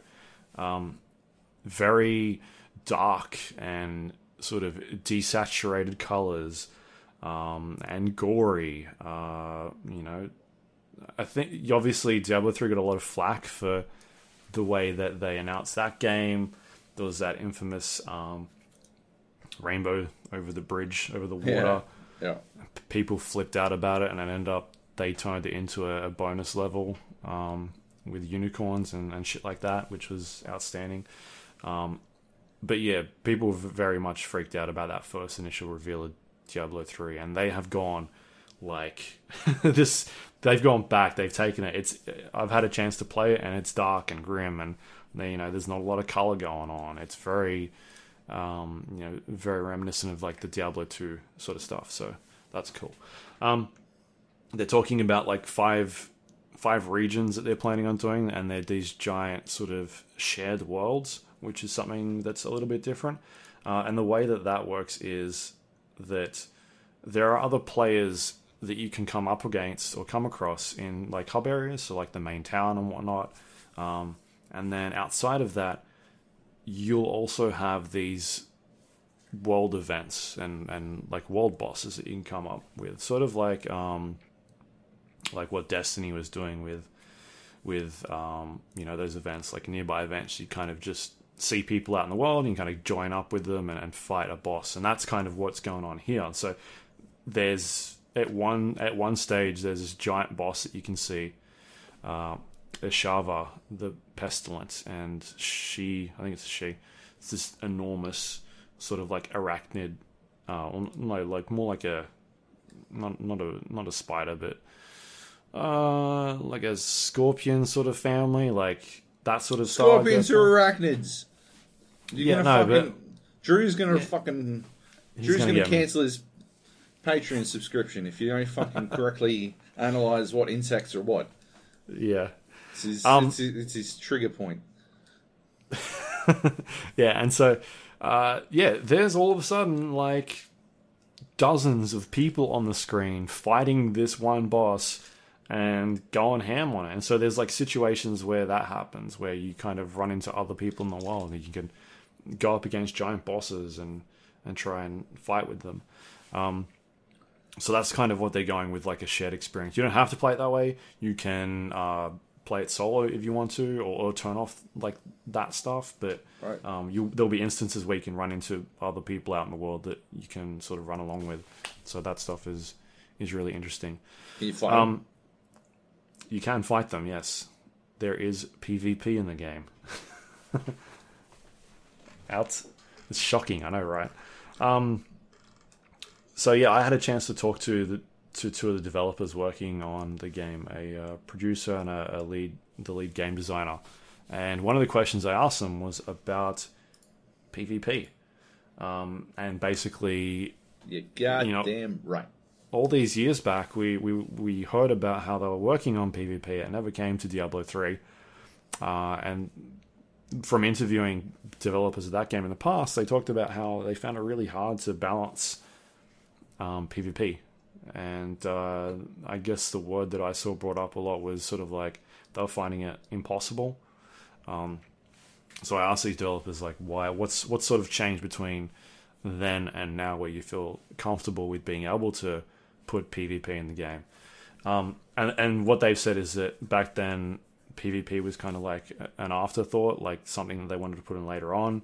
And by the time they got around to, to trying to figure out how to do it, they they couldn't like that. Yes, you're correct in saying that they we found it very hard to balance. Like we couldn't find a good way to do it that was that was fair. Uh, and so this time around, from the very start, they wanted PvP in there, and so they've stru- structured a lot of the classes um, to be able to handle that, and so that there'll be spells and and um, and things that will that will work in a PvP environment. And so that's kind of why their approach and sort of like philosophy has changed between these two games. So PvP is something from the start that they've wanted to do, and they're focusing on making these skills and abilities and classes work within the PvP situation as well as PvE. PvE.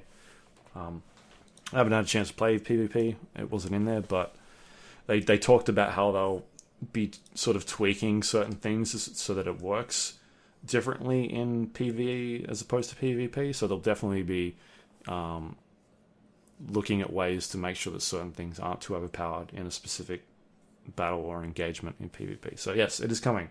Excited. See how it works, I guess. See if, like, you know, I believe it when I fucking see it because we've Yeah. promised it multiple times with Diablo 3, so. Yeah. Um, the other thing they talked about was it's, it's running on a brand new engine. Um, I thought it was the updated Diablo 3 engine when I looked at it because I was like, oh yeah, okay, they've looks like Diablo, but no, brand new engine. Um, Right. they uh, talked about how um, uh, I tried to get them not to talk about lighting because you fire this game up and it is it is dark. Like you're in a dungeon. Um, it's not very bright. It's it's very dimly lit.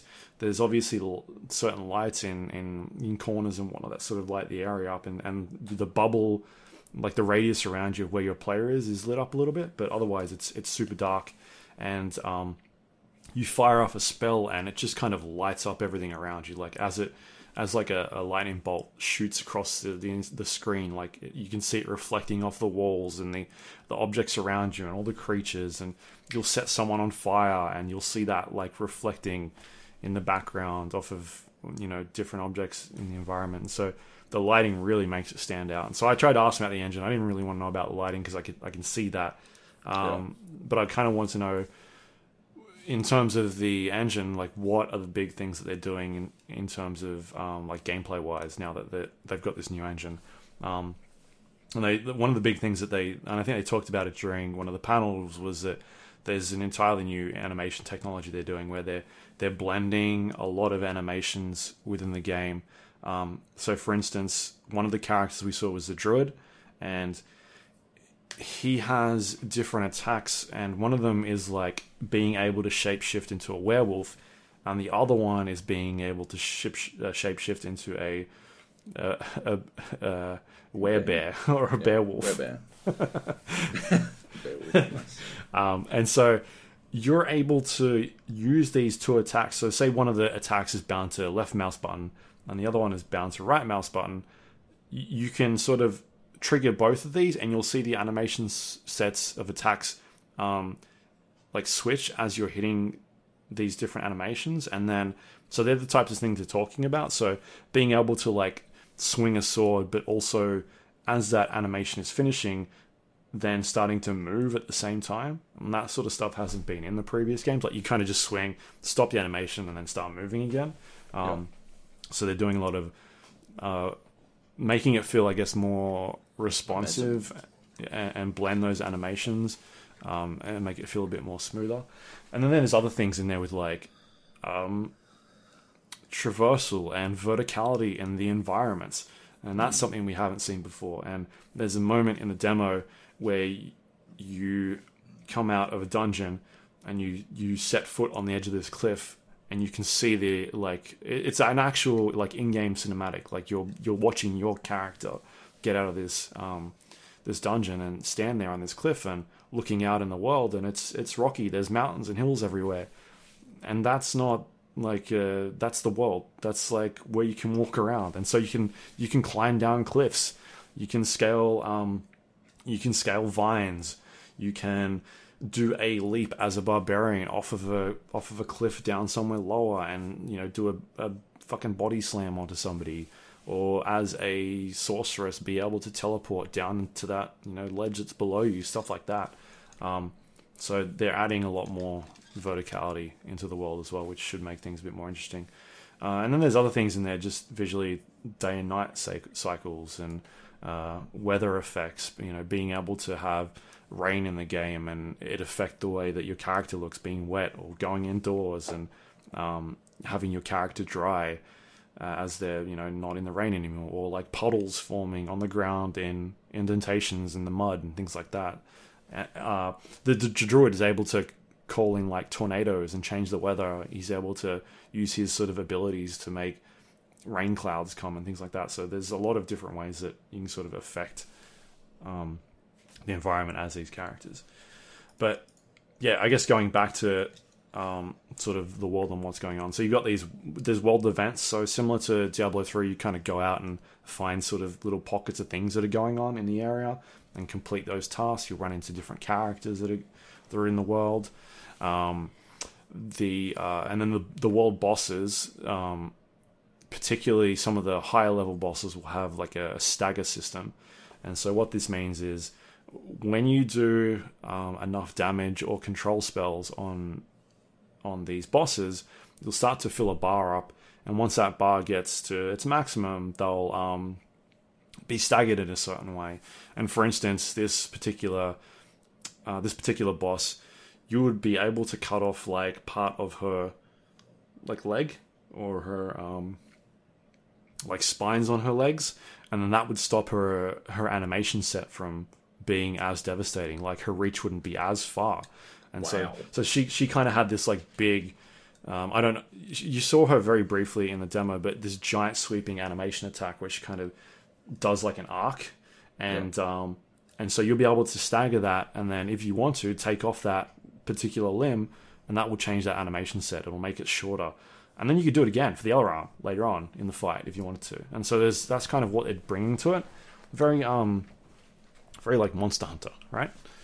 Um, so I'm I'm very eager to see how that is incorporated in the game. Like if it's going to get how how big that sort of feature gets. That's really interesting to me. Um, yep. What else is there? Um, they talk about mounts in the game. The the map that I saw that we could play in it was a 20 minute demo um, where you could kind of just roam around wherever you wanted. But the map that we saw was very small that we could go into, but the area outside that map was enormous. It was huge. Um, and they're talking about how they're not necessarily doing like random tile sets for those areas, but a lot of the dungeons and the the um, you know the places you can go into will have randomly generated tile sets and you know uh, the dungeons will feel differently every time you go in them there'll be different types of um, objectives that you can do in those dungeons there's no there's no loading screens in those dungeons when you go from like level one to level two they'll sort of seamlessly transition from one floor to another and they can they can do it so that like one minute you're in a cave and the next minute you're out in a forest like it'll just seamlessly transition transition from that place um, from those two places. Uh, and then you've got like random events. At one stage, I was uh, I found this guy who who needed help. Was being attacked, and so I fended off all the the creatures, and then eventually got a reward out of it.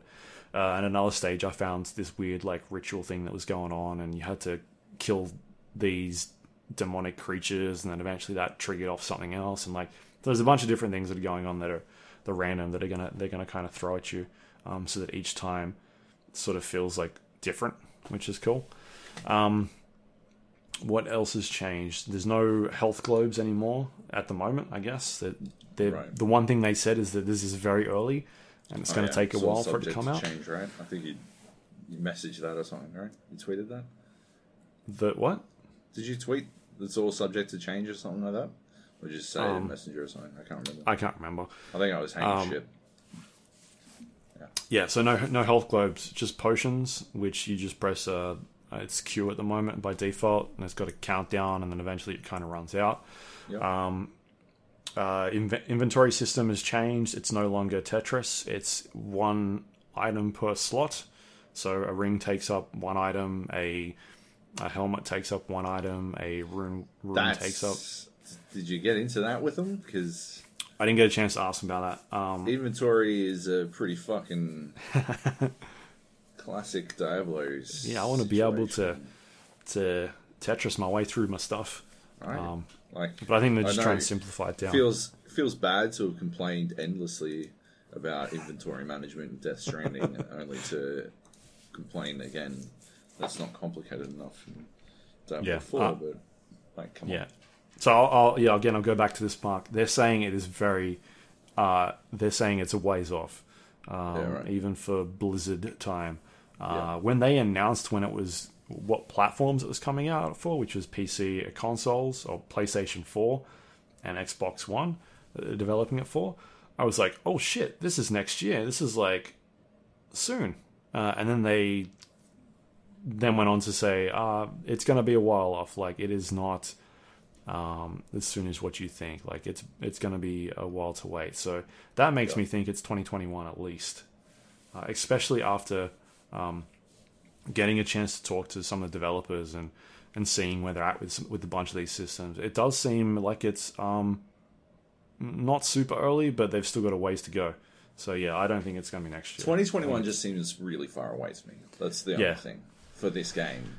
I think they need something to come out. I know they've got World of Warcraft next year and Overwatch 2, I suppose, but yeah. I don't know. They've they've got Immortal, which I can talk about later on. Sweet! Can't wait to hear it. Yeah. Um, so yeah, no health globes, but that may change or it may not. I'm not not sure. Like a lot of this stuff could change during development. Um, they talked a little bit about endgame, and there's going to be endgame dungeons, and the way that works is you'll find like dungeon keys throughout your travels, and then you can upgrade um, dungeons into endgame dungeons, and then each key kind of has like different rankings, and that affects their like complexity and sort of like the level that it'll throw enemies at you, um, and the type of reward you get out of it. So it's an Oh, interesting you sort buy of these system. keys in some sort of microtransactions?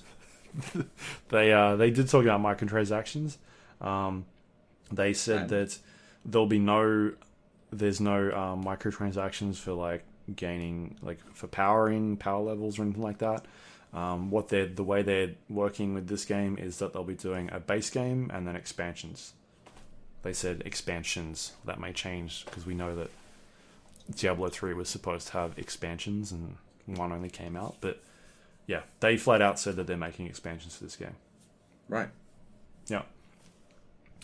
Um, And and are they selling keys? It doesn't sound like it. I think they have learned their mistake. It's interesting. Hopefully. Interesting. Uh, an interesting setup. It's similar, similar to the way microtransactions work, isn't it? Like wording wise. Uh, if they're saying if they're saying that you can't, they're not microtransactioning um, ways to make you stronger. Then, I mean, technically, a dungeon key to get better loot is a way to. Yeah, that's. I don't think they're doing it from the wording they're saying. Um, Just mark this down, okay, dear listener. Uh, two ish hours into episodes 498 yeah, of the Game Arena pod, uh, Game Arena podcast, the GA 492. My bad. Uh, yeah, 492. Uh, Joab said, "You reckon they're gonna sell keys?" And he was fucking right. just Um, like you were right about Go on. Overwatch Two, which we'll get to shortly. Oh my lord. Oh my lord. Yeah, so um, I what I think they'll probably do instead is like cosmetic stuff. So the actual classes that you've got are customizable. So um, you'll be able to change the way they look in it. So their their character, their facial features, and their build and things like that. Um, they only had a couple examples in in the demo that I played, Yeah. but that could be one way that they um, they sort of incorporate microtransactions, I guess. Sure. Uh, I'm not too too sure because they're not really still a ways off. Um, yeah, so the the characters they showed off: Druid, Barbarian, Sorceress, were the three. Um, the the sort of hero screen looked very similar to you know old school Diablo stuff. You got the three of them sitting around the campfire.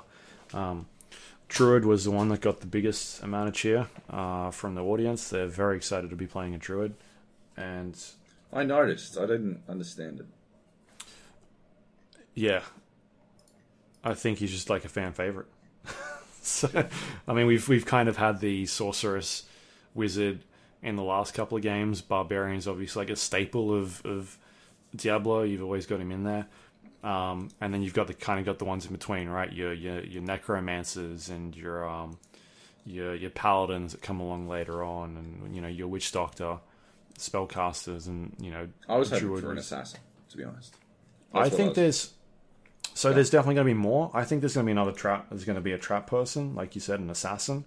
Um, I, I mained a demon hunter in Diablo three, and like uh my backup was a wizard, um, Yeah. but my main was demon hunter, and I love playing demon hunter. So I hope there's another range sort of assassin trap person or something like that. That'd be really cool. Yeah. Um, but yeah, I I got a chance to play. I think I played all of them. Um, they've all got different s- skill sets, and um, yeah, they they seem like a lot of fun. Um, the way the talent system works is very, I think it feels similar to Diablo three. So you kind of pick a range of different like spells, and then you can assign them to buttons. So it'll be like, for instance, a lightning bolt, or you go down fire or ice as a spellcaster, and then you pick which ones you want. And you start assigning skill skills, and then there's like a talent tree, and the talent tree then affects. Um, it's like your basic talent tree. You kind of pick you, your, your first couple of points, and then eventually you get to a branch, and it'll be like, all right, now which way do you want to go? And then you can start like specking individual builds. Like, all right, I want to focus more on ice as a sorceress or something like that.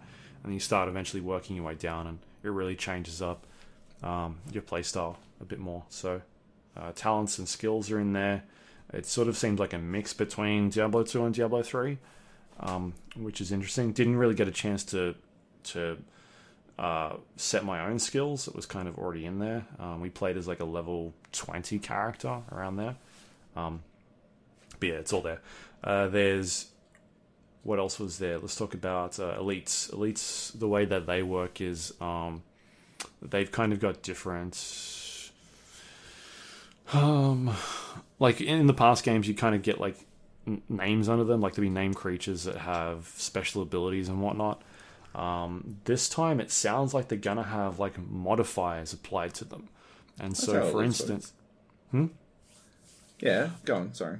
yeah, they'll, have like different modifiers. So, for instance, um, there was at one point we could see a, like a, a like let's go with skeletons because skeletons is the default fucking Diablo enemies, and then um, there are these skeletons that basically are like giant blob of skeletons that throw like ballistas at you.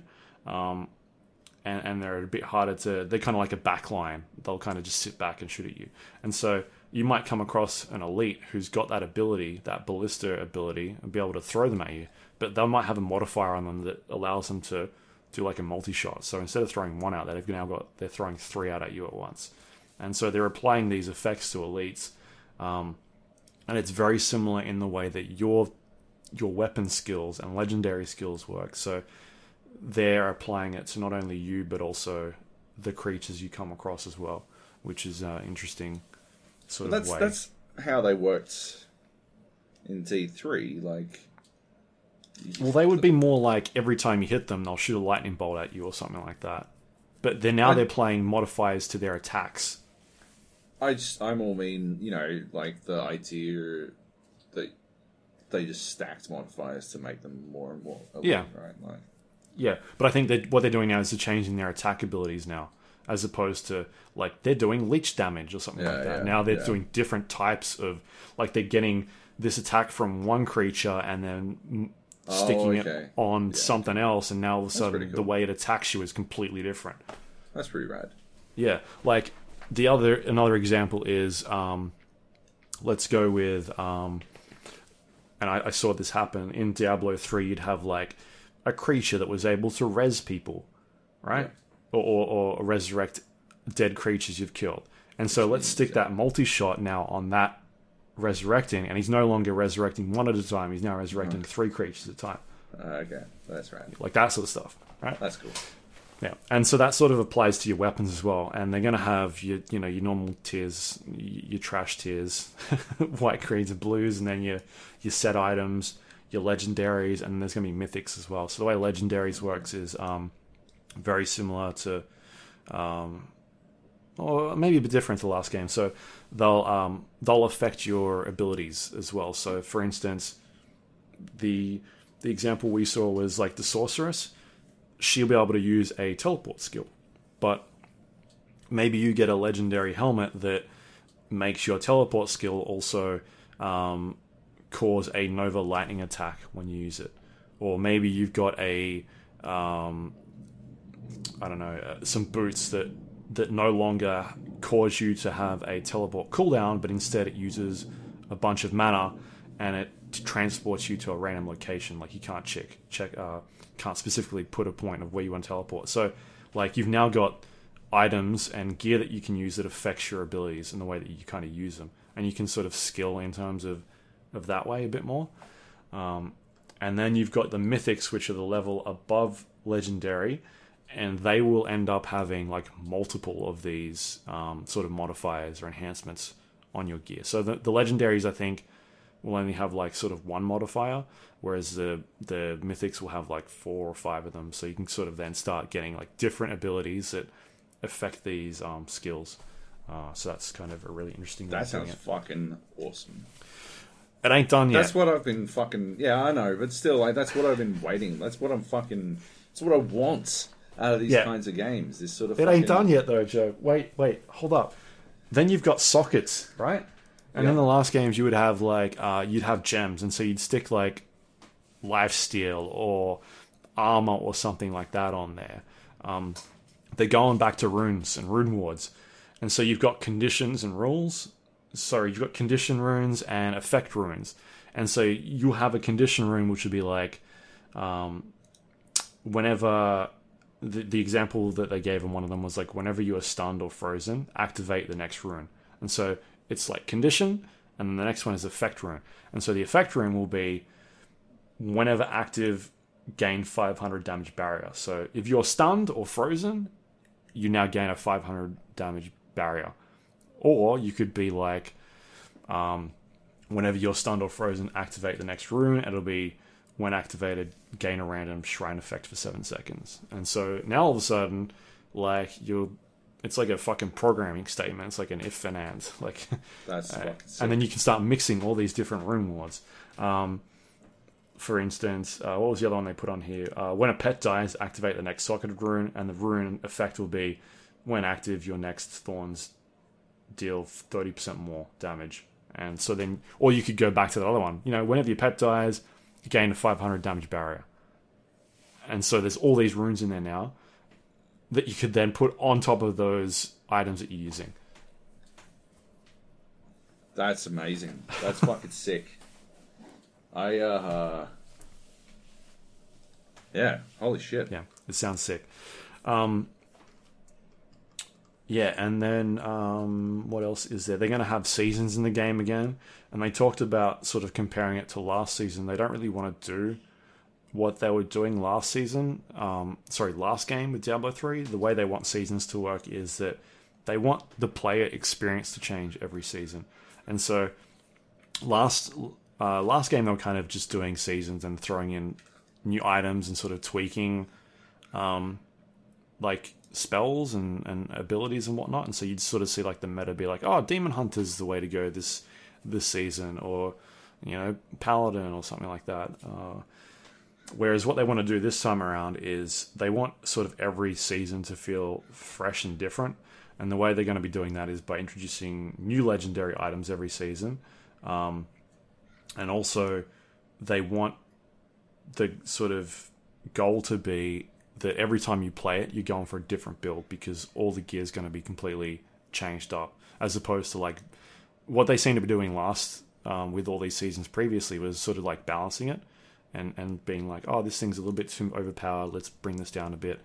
Um, whereas now they just kind of want to. It feels like they kind of want to go the Dota route of like, all right, let's fucking revamp all these these skills and abilities and try and make the game feel differently every season. So that's kind of the vibe I got from it. I don't know if that's kind of what they were trying to get across, but that's what I felt they were trying to go for.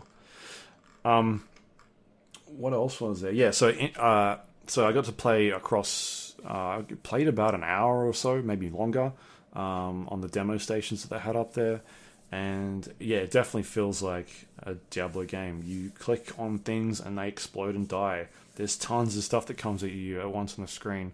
that, that attacks you. Um, it's grim and dark and and gory. Like it doesn't. It, it feels like a Diablo game, but it doesn't. it doesn't look like that last Diablo game. It looks like they they've definitely gone back and and um, heard the feedback and been like, all right, we're gonna have it be gory and dark and grim and desaturated, and we don't want bright colors in there. Um, we're gonna listen to to what people want. So it seems Yeah. like they've really taken that feedback and, and run with it. Uh, it. It definitely plays well. Um, there's some quality of life stuff in there that's you know stuff that you like being able to put markers on the screen on the map and things like that um, which is cool. And um, apart from that it seems you know apart from the the inventory being like one slot for one item it's not a huge change from what we've seen Huge so far. I mean technology, again that could change could be something they get feedback from. They asked for a lot of feedback so Yeah. maybe we end up with tetris again. Um, but yeah, man, I, I dug it a lot. Like it feels like it feels like a Diablo game, and I, you know, as much as I did not like where Diablo started, um, mainly because of the pay to pay to loot. Like it's a loot game, and you're gonna fucking ask people to be able to either buy loot with in-game currency or with real world money. It was such a bad mistake. But they turned that game around, and it became like game of the year material for me. Like by the time that, that game got to Reaper of Souls, it was it was I spent so many hours playing yeah. that game. They put adventure modes in there, um, Hmm. which was nuts. And they, they've talked about a little bit about how they want to sort of lay out the campaign this time around. It's going to be a bit more open in terms of um, a bit more like that adventure mode. So you'll be able to do go anywhere you want, but there'll be like levels sort of locking you off, and um, you'll be able to explore a bit more. You know, you're not necessarily going from one objective to the other. You have this giant area and kind of go out and um, sort of play it your way, and then you know eventually we'll see, I guess. But maybe there'll be ways to finish the game super quickly, or maybe there won't. We'll see how that kind of pans out. Um, but yeah, man, I, I dug it a lot. It looks like the feedback from everybody that I saw is really positive on it. So it's uh, it's looking super promising. It just seems like it's going to be a ways off. Uh, I'm still thinking 2021 at this stage, maybe end of the year, if things go to plan.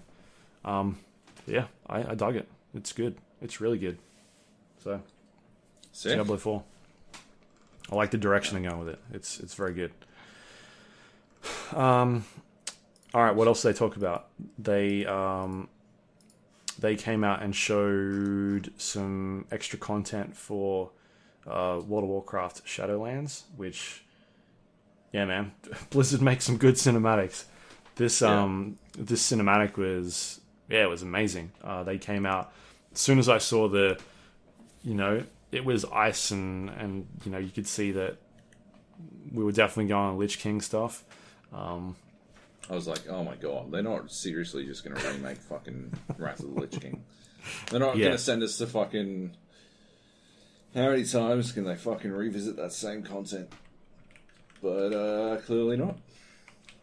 Yeah, yeah. Um, and uh, people were very uh, vocal about what Sylvanas was doing at that stage. Uh, I don't think it came across during. They probably cut out all the audio from the crowd.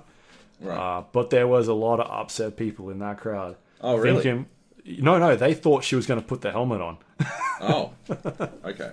because the way they framed it was like um, Sylvanas basically like captures Lich King um, and ties him down, steals his like his helmet off him, and it looks like she's about to put it on, and people were going nuts in there, Yeah? like yeah, like don't do it and things like that, and Don't uh, do and then it. That's amazing. and then she she like breaks it in half and um, there's obviously some sort of story behind what's going on with her but i'm really interested to see what they do because that uh, man that that's a great way to draw people back in to that that cinematic was outstanding i thought it looks so good um, so yeah they um, I, I got to play a little bit of it but not a huge amount it's one of those things where you, you kind of want to play it with your own character um, so it's and I'm a panda monks. when I jump in there as a as a as a wizard, I'm like I have no idea what I'm doing. Um, but I got to, to to walk around and do a couple of quests, and yeah, it's it's wow. So I'll, I'll Yeah. definitely check it out at some stage. But um, yeah, it seems like a really cool idea, and a lot of people are very interested in where they're going with that story. So should be fun. Um, the next up thing they talked about was Hearthstone Descent of Dragons. Uh, I feel like people like dragons a lot. And uh, you're, I guess, more into Hearthstone. You're definitely more into Hearthstone than what I am. Um, what was your kind of vibe about what was going on here with the decks? Uh, I sort of tuned out, to be honest. Um, it was pretty early in the morning for me, and Yeah. Yeah, I, uh, I I've been burned out on Hearthstone for basically ever since Auto Chess came out. It's Auto Chess has one thousand percent replaced any any desire I had to play um, card games, and uh, yeah, so I just sort of didn't pay all that much attention. Right. Uh, yeah. So yeah, they basically um, introducing like dragons into the game, um, new keywords, new mechanics, new types of hero cards, and They're, um, like the uh, they're like leveling up. Character like cards are like leveling up over the course of shit, which is Yeah. vaguely similar to something that they've done before, but it seems to be going like way, way more hardcore into it. And I think it, it feels like a reaction to the Legends of Runeterra, right? Like, yeah, uh, because that's uh, like the hero characters. Legends of Runeterra seems to me like a melding of Hearthstone and um, Magic, with the hero characters sort of being like planeswalkers, and uh, but they can level up by completing stuff in in the cour- over the course of a game, and that's what this this feels like a f- full blown knee jerk reaction to that. Uh, although obviously based on you know just knowing how long development takes. There's no way that it is unless they had fucking spies at Riot Games. So, uh, yeah, it's clearly not that. It just feels that way. Yeah, yeah. it's very similar in concept to me. But yeah, Yeah. yeah, Um, so yeah, they're they're doing you know a couple big changes in there. Um, but the the bigger one, which was again a surprise to me because I didn't think they were going to do this, but uh, Hearthstone Battlegrounds, um, which is your your auto chess game. Um, the auto chess. Yeah, uh, I didn't really get a good idea how this fucking worked though. I couldn't like get a good grasp on it. It definitely looked weird. Uh, Yeah. it's So not you- like your typical auto chess. You know? Yeah, so I think you're you're still sort of you're, you're playing against you know there's eight people in the the, the game and you're rotating uh, each time against somebody else that's sort of you're fighting up against, and so I think your board stays the same each time.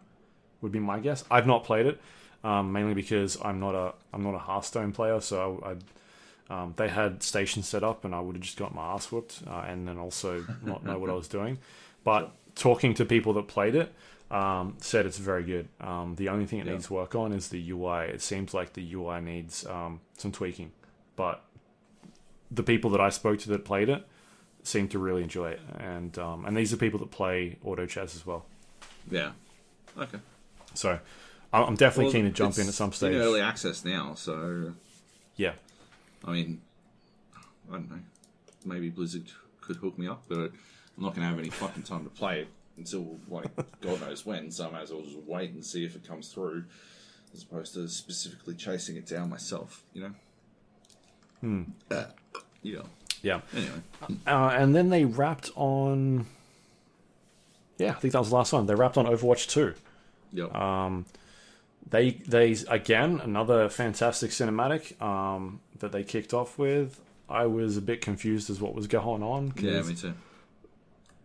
I guess in, I'm not I'm not fully invested in the uh, um, the Overwatch sort of lore and the story, and, and it seems like they've they've definitely um, improved that quite or, or gone right in on it since uh, since I played it because it wasn't really a big thing back then. Um, but I definitely knew who all these characters were and whatnot. But yeah, they showed this awesome cinematic, and and then boom, Overwatch two. Jeff Kaplan comes out and starts talking about what's going on with Overwatch two, not Overwatch season two, Joab. So uh, I think you owe me some some ice cream or something. I don't know, maybe some shoes. Oh, fantastic! Is this what it was for? Don't fucking touch my shoes, motherfucker. Yep. Um. All right, so let's kick things off. They're talking about uh, it's it's a updated, greatly updated engine was the the wording that I was told. Um, they're updating all the visuals and character models in the game. Um, new UI and new HUD overhauls, basically. Um, uh, I got a chance to to play it, and some of the things I can talk about is like the um, information you gain as a healer or being healed by people is a lot clearer. You get like a, a, a sort of say as mercy, you'll see the the person you're healing, how much heal you know how much healing you're doing, and how much health they've got. And then say you're the person being healed by mercy, you can kind of see on the, your screen how much health mercy has and where they are in relation to where you're positioned. Um, and they're sort of just cleaning up that HUD a little bit, so it's not as busy, I guess. Um, another way they're sort of cleaning it up is the directional hit indicators have been made a lot smaller, um, and they're these really fine sort of um, markers in a radius around your crosshair, and so that gives you a really good idea of where you're being hit and uh, in which direction. It was a, it was pretty thick and wide before. Um, now it's it's a lot smaller and looks it looks much cleaner. Um, so yeah, they're, they're kind of some of the ways that are improving that. Uh, they talked about new um, a new mode they're introducing called uh, Push, which is both teams have this giant robot that they've got to escort across the map, and uh, both teams start off in the center of the map, and there's like this barrier that you need to escort your robot to, and then they push the barrier away, and it's on like a track throughout the map, a windy track, and um, each time you get to a checkpoint, it, uh, it it sort of moves your spawn point a little bit further forward, and then that allows you to you know engage fights a bit earlier and whatnot. the easiest way to visualize it is think of the only mode from Team Fortress 2 that hasn't yet made it into Overwatch. That's what it is. It's they finally finished fully copying Team Fortress 2. Which, So this is the one where you push the the payload, right? They introduced Yeah. it. Is that the one? Yeah. Um, but I, I don't remember if Team Fortress Two did this. You can get your robot to uh, to push the other team's payload back. can you? Yeah. So you can get uh, you can get your robot to you can walk it to the other team's barrier and push the barrier back and then defend Oh, okay. it. But that's a choice you've got to make now, right? Is do you push your barrier forward or do you go fuck with the other team's barrier? Um, right. At least that's kind of the vibe that I was getting from what they were doing, and uh, and you get points for you know pushing the barrier furthest, and and if you pa- if you push the enemy team's barricade back into their base, then you win the game. Uh, you Yeah. automatically win. So that's kind of what they're doing. Um, the robots are very quippy and say funny things from what they were showing in the trailer. Um, so that stuff's really cool. Uh, they talked about new um, new maps that are coming. The one they showed off in particular was Toronto for for this uh, for this mode, and the other ones that they they teased, they showed glimpses of was uh, Goth- Gothenburg, Monte Carlo, Rio de Janeiro, and um, there was possibly an India one, not officially announced, but they showed a glimpse of. Right. Uh, so there's a couple there, and they're saying there's a lot of maps that are coming. Um, and then they've got the story missions, the PVE missions, which are these um, sort of single player experiences, or sorry, multiplayer experiences where you're playing up against AI uh, factions. And each mission sort of starts off with an intro cinematic sequence to sort of give you an idea of what's going on in the story. And then you jump in, you choose a bunch of uh, pre predetermined characters that fit in with that specific story they're trying to tell, and you choose, um, yeah, who you want to be as. So the one that we played, you had a selection of like uh, like Tracer was one of them, or um, uh, what's his name? Um, the dude that heals people and runs around in circles. I can't remember anymore. I've drawn a blank. Um, Lucio. Lucio, yeah, or there'd be like a um, or Mei was in there, like so you kind of pick which one you want. You you start this mission off, you go, and it's pretty basic to start off with. It's like w- like waves of enemies that are coming at you, and then you clear them out and you move forward in the map, um, and then you might get to a point where it's like here's a bunch of items that you can get, like a chest, and you open up the chest, and you might find in there different tiers of items. So it'd be like a, a green turret or a uh, a blue grenade and a green healing station, and then so you can pick up these items, and then you can use them as you're progressing through the story. Um, and then you might get to the next section. And it'll be like defend this area for a certain amount of time. So you'll be like, all right, well, I'll put down my turret, which is on a cooldown, and then um, you know uh, the healers can put down their healing station. You stay in a certain radius, or put like a barricade down. There's different ways you can sort of interact with these these objects, and then so yeah, you, you're basically working your way through this mission uh, till eventually you get to the end, and then there's an outro cinematic, and it's sort of they're trying to put these story missions in to sort of tell this story about what's going on in the game, and they're they're saying there's going to be uh, a lot. There's going to be a lot in this um, that they're throwing at you. Um, and then, so aside from the PVE stuff, the story sort of missions, they're going to be doing uh, hero missions. And the way they phrased this was uh, they took a lot of inspiration from like adventure mode in Diablo, where um, you can play as a character. You can go to uh, a level and then they'll throw AI at you, and there's different factions you'll come up across against and different objectives that they'll they'll throw at you. Um, you know, different enemy types and groups. And the one that they showed on the cinematic and in the gameplay was like Null Sector. That's the name of the faction.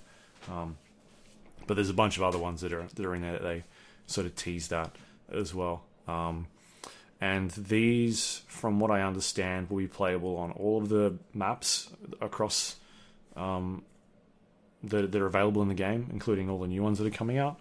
And then they'll have a progression system. And the way that works is you'll level up your heroes, and each hero has, from what we've seen so far, will have like six different talents that they can choose. And these talents affects the way that their their um, their spells or sk- their skills work, not spells, and so or abilities. And for instance, uh, so I was playing as Tracer, and um, one of the skills that you could choose was every time you use uh, uh, an ability, she automatically reloads her pistols. So uh, you think about the way Tracer works; she's got those three dash abilities, and then also the the rewind thing as well. Um, so you could, in theory, shoot a bunch of bullets, dash, and then your weapon is automatically reloaded. Like you don't have to do anything. It's just you've got ammo again. So you can sort of toggle between um, using these abilities and also having unlimited ammo the entire time uh, without having to reload. Um, Right. The other one that we could choose between was Pulse Bomb. Uh, Yep. Causes a chain reaction on enemies that are damaged. And so that'd be really good in like a, a situation where you're going up against a lot of enemies in a boss fight or something like that. You kind of Yep. just throw it, and it'll each time it hits someone, chain reaction effect, as opposed to just sort of the one sort of enclosed area that will destroy everybody. Um, and then the things that we couldn't play as, which were locked behind walls, was like level 10, you'll get a blinking through enemies damages them. Um, or uh, the other one was every time you do the recall, it causes damage to all enemies that were recently um, that you've recently damaged. So every time you trigger that ability, it'll cause more damage to people you've already killed. And then the final tier was like every time you um, kill someone, you s- speeds up your cooldowns, so you'll get less time on the cooldowns. Means you can use your abilities more. And the other one was enemies that are pulled towards um, the point of recall and are snared. So every time you use your recall ability, it'll like suck all those players in and uh, trap them for a little while. So they're kind of the different ways that you can sort of combo, uh, or that you- you're able to combo stuff. So the other one was like um, uh, Torbjorn, Torbjorn from Gothenburg. Torbjorn. So he's able to throw out turrets, and one of the abilities was like you can throw out three mini turrets instead of one giant turret. But then you can also make the turret um, be a flamethrower now. So you can now do three mini flamethrower tur- turrets. So you can combine these abilities as well, which is uh, a unique way to to do that sort of stuff. Um, And this is only in the PVE side. This is not in PvP. All these hero talents. It's not like you're leveling up and getting new abilities, um, which is something I complained about recently for Underlords because I don't like that system. Um, so they're not doing that here. They're, this is strictly these level upgrades are strictly for the the PVE only, um, Yeah. which is good. Uh, so that's the progression side, and then they talked about new heroes in the game. Um, they showed off one new hero, and they teased a bunch of others. But they're basically saying that the way they think about it, when they introduced, um, there's going to be a lot of new heroes in in Overwatch 2 that they're putting forward, uh, and and then they kind of cap things off by saying that, um, like a really interesting of people that that have Overwatch will still be able to play people in Overwatch 2 for multiplayer, and the updates um, will run across both games. So people that have the original game that don't want to play any of the PVE stuff or any of the um, story missions or, or hero missions, um, they don't have to buy the game. They can just keep playing Overwatch and they'll be able to play PvP. They'll get all the updates that come through, uh, new heroes. Um, they they're going to push through, by the sounds of it, a bunch of the UI updates. So if you you know you're not going to be left behind to get those Mercy updates, um, those Mercy UI updates or things like that. So everything in PvP will be um, on even playing field, which is an interesting way they're doing it. And they're talking about sort of um, sort of redefining or rethinking the way that multiplayer works across games, and I think it's an interesting, um, it's an interesting approach that we don't really haven't really seen, or I can't think of any examples that we've seen of recently, at least. Um, but it's just a case of whether or not PVE is interesting to you at all as a player, or if it's not. Um, but they're not I locking people out of it. Let this go. They also said that inevitably people on Overwatch 1 will have will be upgraded to Overwatch 2 The new whether engine, they yeah. buy it or not. Mhm. Uh, and they just won't be able to play PvE. It'll just be locked out, essentially, is what I read. yeah. Which, to me, means Overwatch 2 is a PvE expansion. It's not a. It's it's not. You're not playing multiplayer across two games. You're playing the same fucking game, but you've got a PVE add-on. That's it. That's all it is, right? Calling it two, right, is is it's fucking nothing. It'd be like if if every time you fucking patched a game, you were like, and now we're up to version two, uh, instead of 1.03 or some shit, right? Like, get fuck out of here. That is fucking insane. It's not fucking Overwatch 2. It's Overwatch PvE, uh, and also a recommittal to actually creating fucking content for Overwatch 1. Right? Because the release schedule, the content release schedule for Overwatch 1 was fucking abysmal. It was fucking dire. Uh, it is out of control how slow they have been. Like, we think about, like, games that have been slow to fucking update stuff, right? We complain about Underlords, uh, not releasing heroes fast enough, uh, and to be fair, they won't. But like that was over the course of what two to three months, uh, maybe a little bit more. Um, we talk about PUBG being too slow in a world where Fortnite exists. Overwatch. How many heroes have they added since the game launched? Ooh, I have no idea. Is it seven or eight? I can look it up quickly. Do it. Uh, is there a Wikipedia page I can look at? Yeah, there is. Fucking you hope there is. Uh, by the looks of it, they've added about 18. 18? The game started off with 12, and they've now got 32. Since since that's 20, first of all. 20. Uh, Sorry, that's yeah, I'm really- just quickly maths. Super, super easy maths. It's a fucking good lord. Uh, and no, there's no fucking way. Oh, sorry, this is a reveal date. Ah, okay. Yeah, you're right. No, 10. 10. Okay. 10 over the course of three and a half years. 10 updates in three and a half years is not a lot. Mhm. That's not much. That is, what, one every four months ish? Uh, and we complain because PUBG uh, is pushing two and a half months. Right? We're like, fuck, two and a half months is too slow. Fortnite is doing major updates every fucking week. You got to be faster than that, PUBG, if you want to fucking keep up in this in today's fucking landscape. Uh, and Overwatch is like, well, we're coming up on three and a half months. I guess we should probably release something. Uh, right? Like, good lord. Uh, yeah. They need to be a lot fucking quicker. They should be aiming, right? If if they want people to be fucking interested, they could have solved goats, right? In one season instead of letting it fucking destroy one and a half seasons of OWL uh, by I don't know releasing twice as many characters. Because why the fuck would you continue to play goats if uh, if you've successfully shaken up the meta?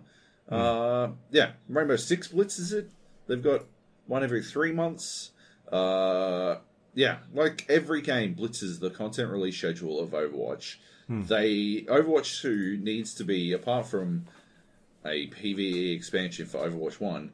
Uh, it needs to be a firm commitment to now we're going to be dropping shit constantly. Like you can expect a fucking rapid fire release of shit, and we're gonna hit like we're gonna hit fucking hundred characters in the next three years or something like that, right? Like that's what they need to be doing, not.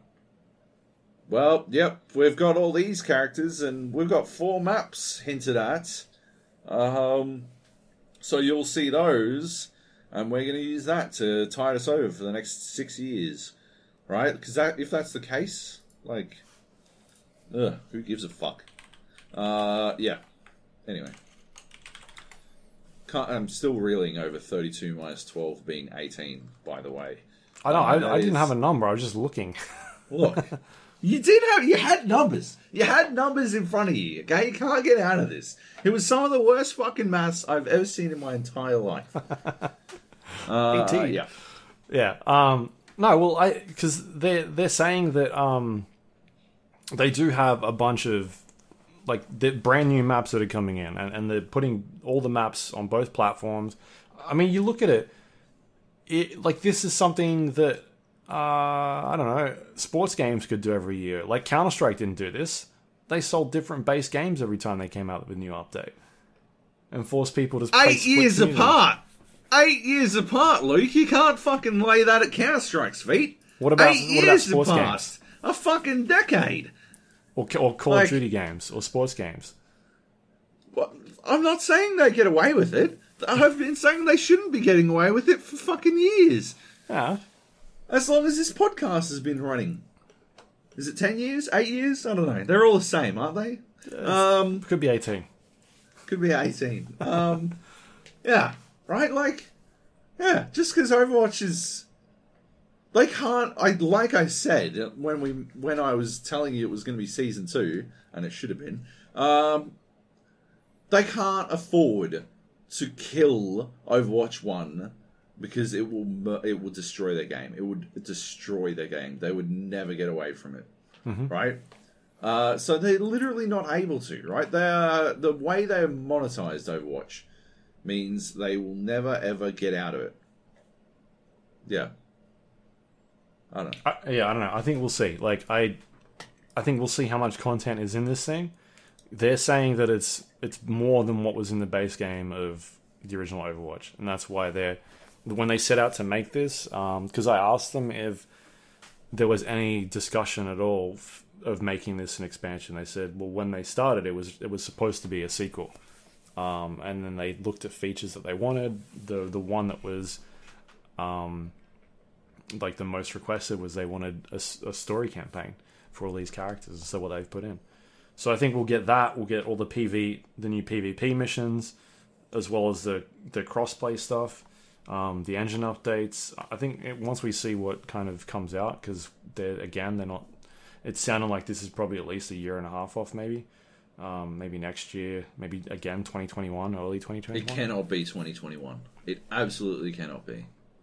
It needs to be middle of next year at the latest, in my opinion. It can't be it cannot not be out before BlizzCon next year. They said they'll be talking about it again at next BlizzCon. That's fucking bananas because they they're not they didn't they also say they're not doing the fucking the new characters are Overwatch two characters. Yeah, but they might have other stuff in the pipeline. But that means the don't know. fucking content release schedule will not take place before a year from now. That, that means another 12 months of the same stagnant content release schedule. Overwatch can't live through that. Hmm. Overwatch cannot continue to tread water, right? They're, they may be somehow pushing numbers up in the Overwatch League, it- but they're the next transition when they move to home and away games internationally are going to be devastating for the Overwatch League.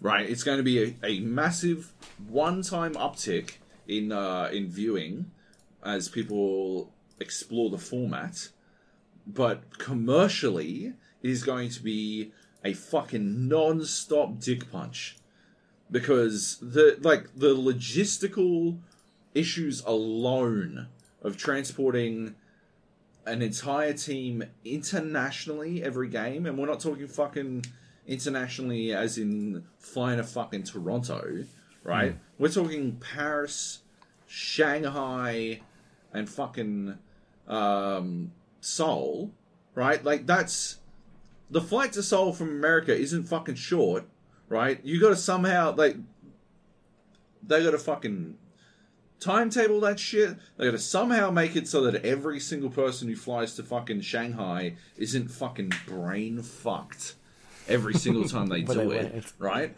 So the quality of games is going to fucking tank because none of these teams have fucking jet lag specialists on hand, right? Maybe they'll have private jets, the, the Overwatch jet. the old Overwatch jet, right? Like that's the thing. They already spent twenty to sixty million dollars to buy into this league. So either you're sunk cost fall- uh, fallacying your fucking balls off trying to make this shit still work, or you are cutting costs fucking everywhere to the point where it will become a like a state where the players who are earning a rumored 100 to 200k right for their time will be get like start getting paid a significant amount less. And people who are somehow getting them to their fucking destination will be they'll be the fucking real they'll be the real talent that we're seeing like they'll be the ones making the real fucking money because they're the only ones somehow making this entire fucking nightmare work, right? And if you're adding all of that onto an already stagnant release schedule, an already stagnating fucking uh, meta, competitive meta, Overwatch League dies. Like it should have died already, right? That's the thing. Overwatch League is was running on the fucking smell of an oily rag as it was. So I do not understand how they could. I assumed Overwatch League was coming out in fucking January next year. Oh, sorry, Overwatch 2 was coming out in January next year. Right? That's as far away as I can envision them lasting without it. Because if we don't have more fucking characters and maps inside of 12 months, nobody gives a fuck about Overwatch. They'll get another fucking tick up when Overwatch 2 releases, but good god. The fucking pace at which games release, like high quality Twitch capturing slash mixer capturing games release these days is too fast for them to just fucking piss it away hmm. waiting an extra fucking 12 months. So yeah, no, if it's not out before BlizzCon next year, it doesn't fucking matter. In my opinion, it'll be too little, too late. We'll see. Uh, it is a very popular game. They had It a is a very popular game, and yes, there is a significant amount of sunk cost going on with it, but at some point, everyone fucking cuts and runs. We'll see. I mean, last forever. they're Blizzard fans. Like, look at WoW. WoW is still hugely successful.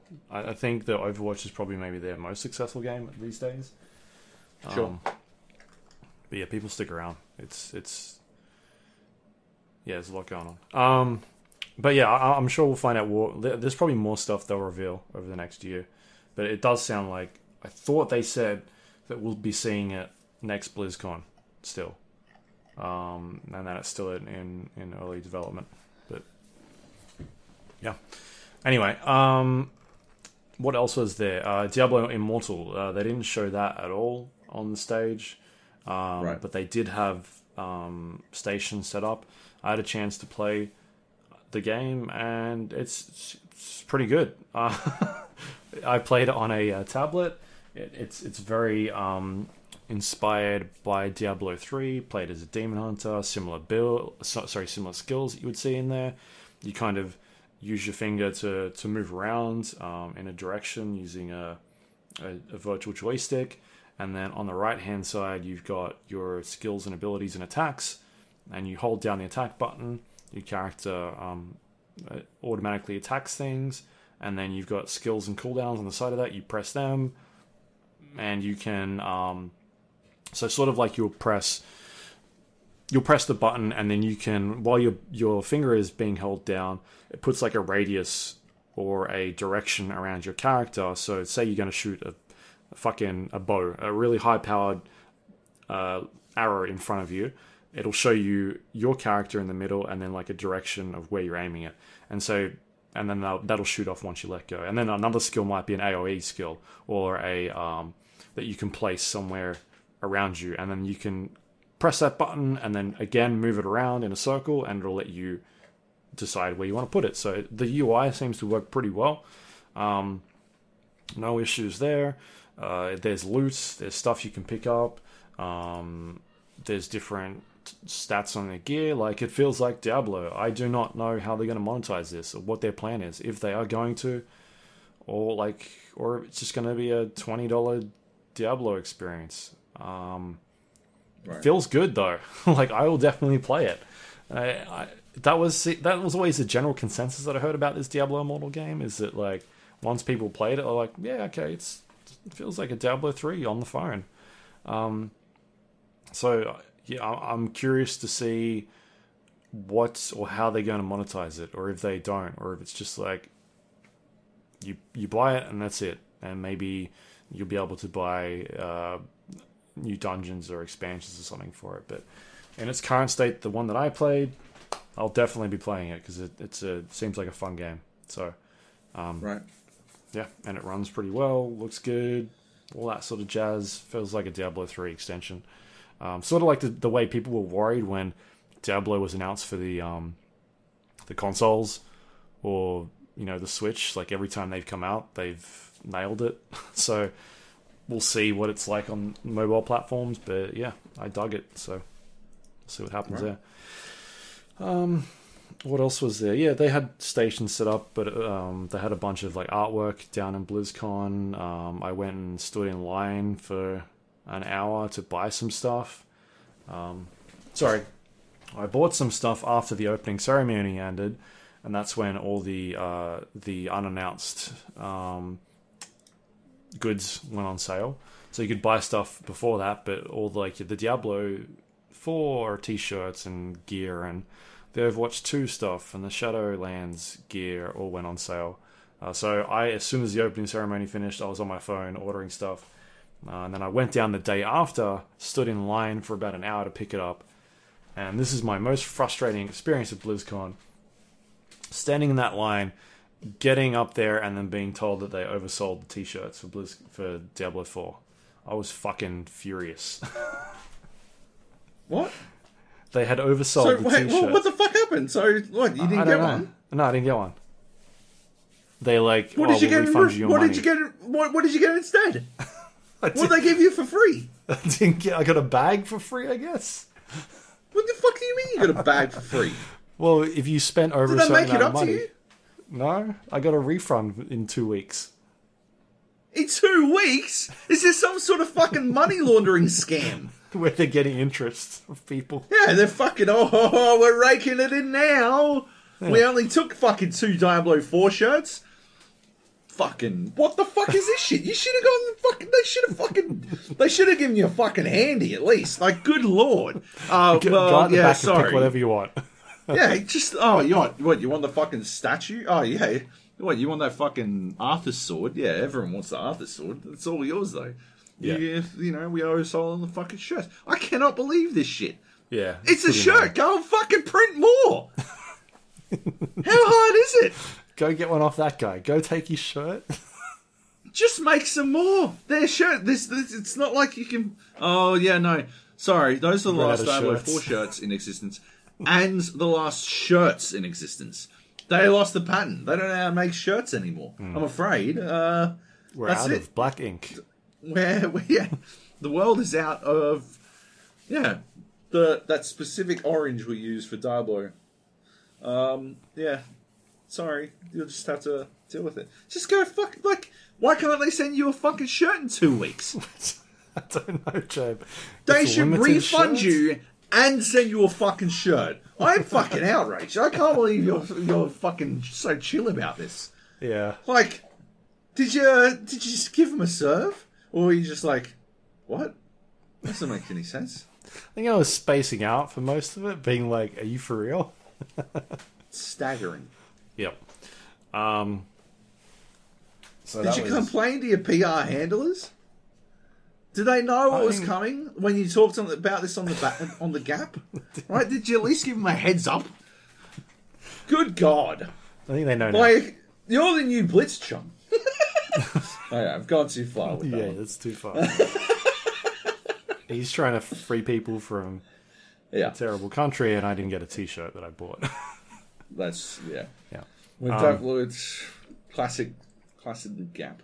Yeah. Going too um, so yeah, that was my only negative experience. Otherwise, I think it was really good. Uh, I feel like this BlizzCon, not just because I went, but I, I feel like the things they announced and they talked about is probably one of the, the best ones they've done, maybe ever. in a while. yeah, in a, a- in a long time. Yeah. That like, I feel like the Overwatch, World of Warcraft, and the um, the Diablo Four announcements are like all top tier announcements. Like for people that like that stuff, we're really excited. I don't know if the Dragon stuff in Hearthstone really hit that point, but fans of those particular genres were going crazy for this stuff. Yeah, yeah, they were definitely very hype uh, announcements too. Yeah. you know? Yeah, yeah. Um, so yeah, man, I, I enjoyed BlizzCon. Uh, BlizzCon, not BlitzCon. Uh, the last thing I put on here was cornhole. Um, there's a reason why we went out for drinks one night, and uh, cornhole is a game where you get a sack and you got to try and throw the sack into a, a wooden board with a hole in it. And there's two teams, and they're sort of spaced. These these they're spaced on the floor, far like far apart from each other. You kind of just throw them, and you to get them through the hole we had two Blizzard people there that I think they were picking teams, and um, there was like six, I think six of us there at the time, and I got picked first because I knew things about basketball. Ah, that makes sense. So therefore, uh, I got picked, uh, Yep. and it turns out I should be a professional cornhole player because I Oh, fucking destroyed the other team. Um, Really? we got, I think it was six sacks. You have to try and get in. We've been drinking for a little bit. Um, Naturally, but I got five of them in the hole out of my Damn. team. I was on point, and I won us the game as well. It was amazing. the only team at the time I've seen cornhole played is when Yep. they play that variant where they lie like they lie underneath the board, right? Oh, Someone has to lie underneath the board, and No. they put the hole over their nuts. Yeah, and then you try and fucking you cornhole them. I guess that's the only time I've ever seen cornhole played, but it's fucking hilarious. it yeah. sounds like it would be. So professional cornholer, uh, Luke Lawrie. That actually sounds more like something dirty. Yeah. Anyway. Stick it in your Uh, cornhole. Yeah. Oh, Yeah. you should see. You should see Luke hit the cornhole. He's good at good at cornholing. He is. Yeah. yeah. Yikes. Um, Yeah. Anyway, Um, sounds cool. So yeah, man, I really enjoyed BlizzCon. Someone who's a giant Diablo nerd that has been playing them for a very very long time. I was super stoked by that announcement and and Yeah. also getting to play it and being blown away by how good it is so far, um, or, or how much they're really going like we're going Diablo two route and fuck you, we'll show you how good we can make games. So it looks good. Um, I think that's it. No, there was one thing I didn't put on the list because I forgot. All right. Uh, I went to an event of my own on the weekend. Red Bull Fight or Flight took place yes. on Saturday. Uh, Red Bull Fight or Flight it was a PUBG tournament uh, held here in Sydney. Uh, I got to go along as a VIP, uh, um, which basically just meant that I got to sit in the cool VIP sits, seats. They use the um, they use the similar setup to what uh, Red Bull had at the at IEM um, oh, two years ago, I think. yeah. Just uh, basically the best seats in the house, and uh, it was sick. Actually, the entire setup was really, really fucking cool. They had heaps of PUBG themed stuff around, and um, uh, what was it? Like uh, three rows of four teams, I believe, or maybe uh, four rows of three teams. Uh, basically, twelve teams playing uh, PUBG, uh, and yeah, they had there was a tournament, and uh, the winners that got to go to PGC, got tickets and flights to PGC finals, uh, which is fucking sweet. Uh, it's a really epic uh, prize. It had all kinds of like, I had the full like ESL did the behind the scenes production, Yeah. and I really feel like they've done fucking. They're really fucking good. Uh, they put together a really good event, and they had like full pyrotechnics and um, yeah, play introductions. They they treated it like a uh, an esports tournament, even though it was pro am. Uh, in that you know there was a mixture of professionals and amateurs. Professionals won in the end. Uh, Team Immunity took it out. Um, they narrowly missed out on going to PGC as it was. Um, yeah, so they were all, all, always in a pretty decent shot. Um, I'm sure they prefer to be competing, but they'll no doubt uh, enjoy the experience of actually uh, being over there, and they'll probably be able to give the other Aussie teams, um, what was it, Vendetta and Atletico, um, give them some support, uh, which is sick.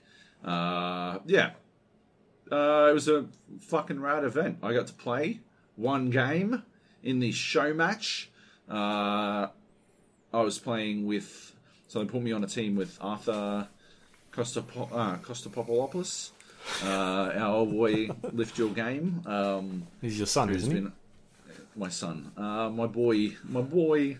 Uh, he hasn't played PUBG in a year.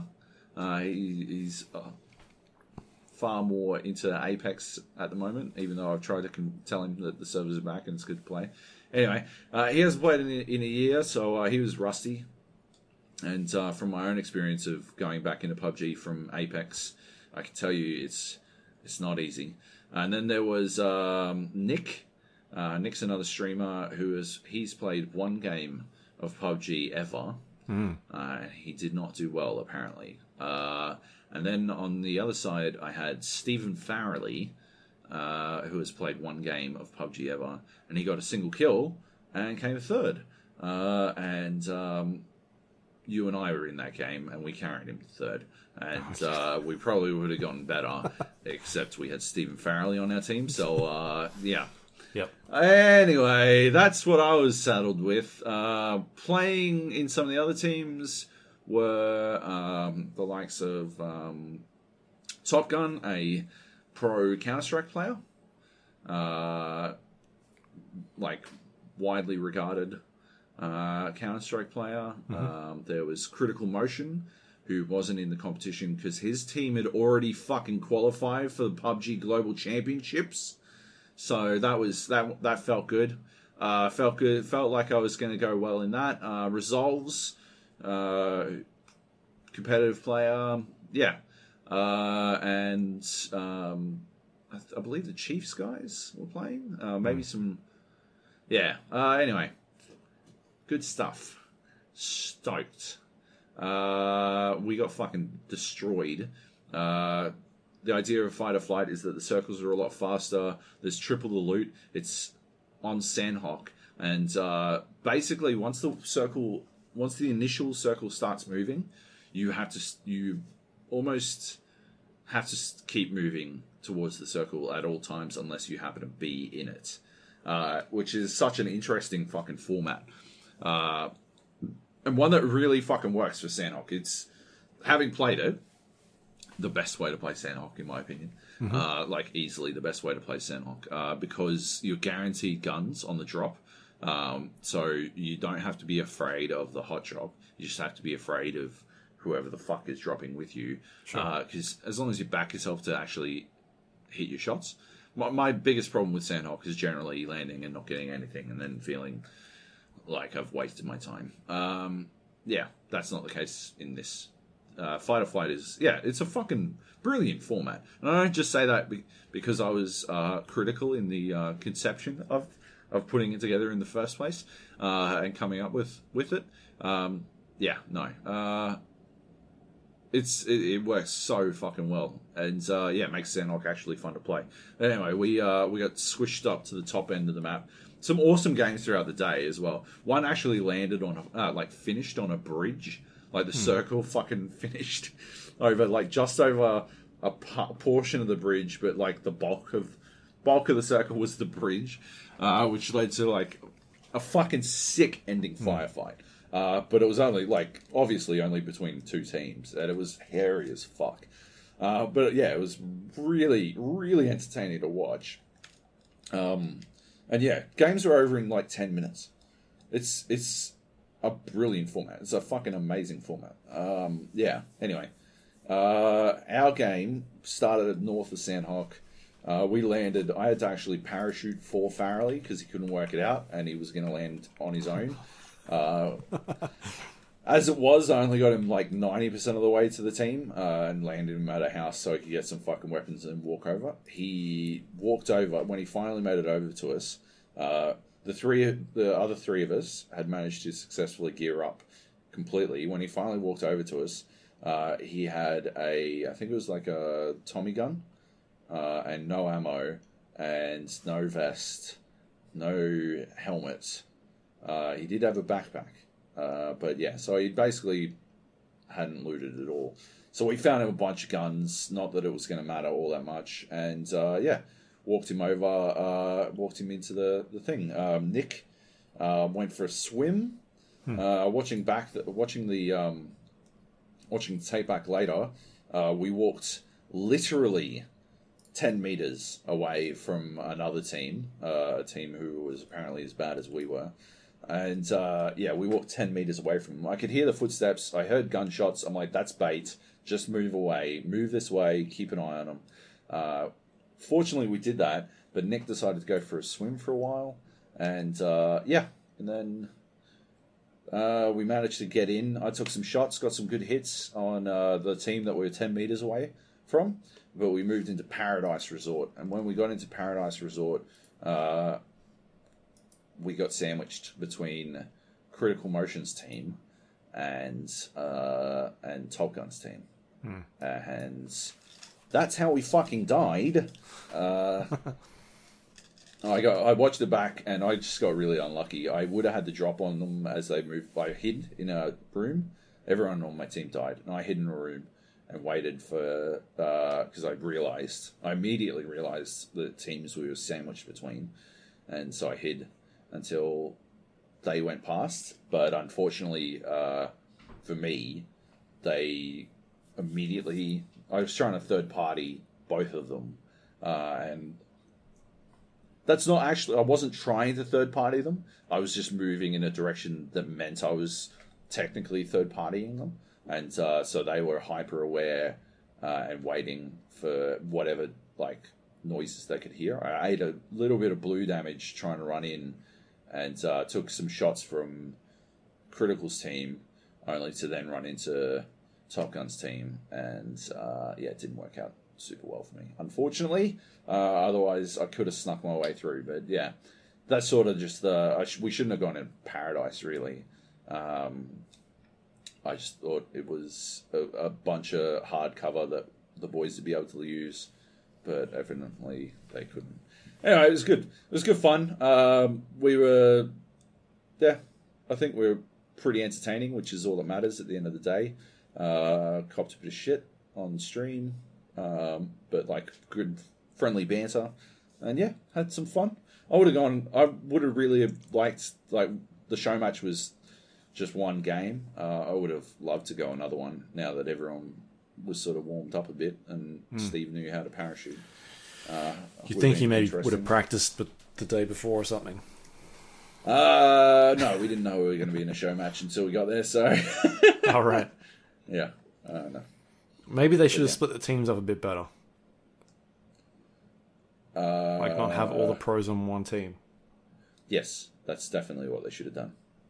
Uh, but it's okay. It was still like I think at the end of the day, uh, it would have been that I would have preferred that significantly. But uh, this is still entertaining to watch back as well. So yeah, as show matches go, like the two, I think that would have encouraged the pros to take it a little less seriously because we were all on a bit of a goof uh, like fucking about and looting up and like running real close and yeah, they were like the team next to us was baiting and like yeah, trying to draw out some firefights. Uh, Yeah. But the the two really good teams were playing it super. The three really good teams were playing it super seriously.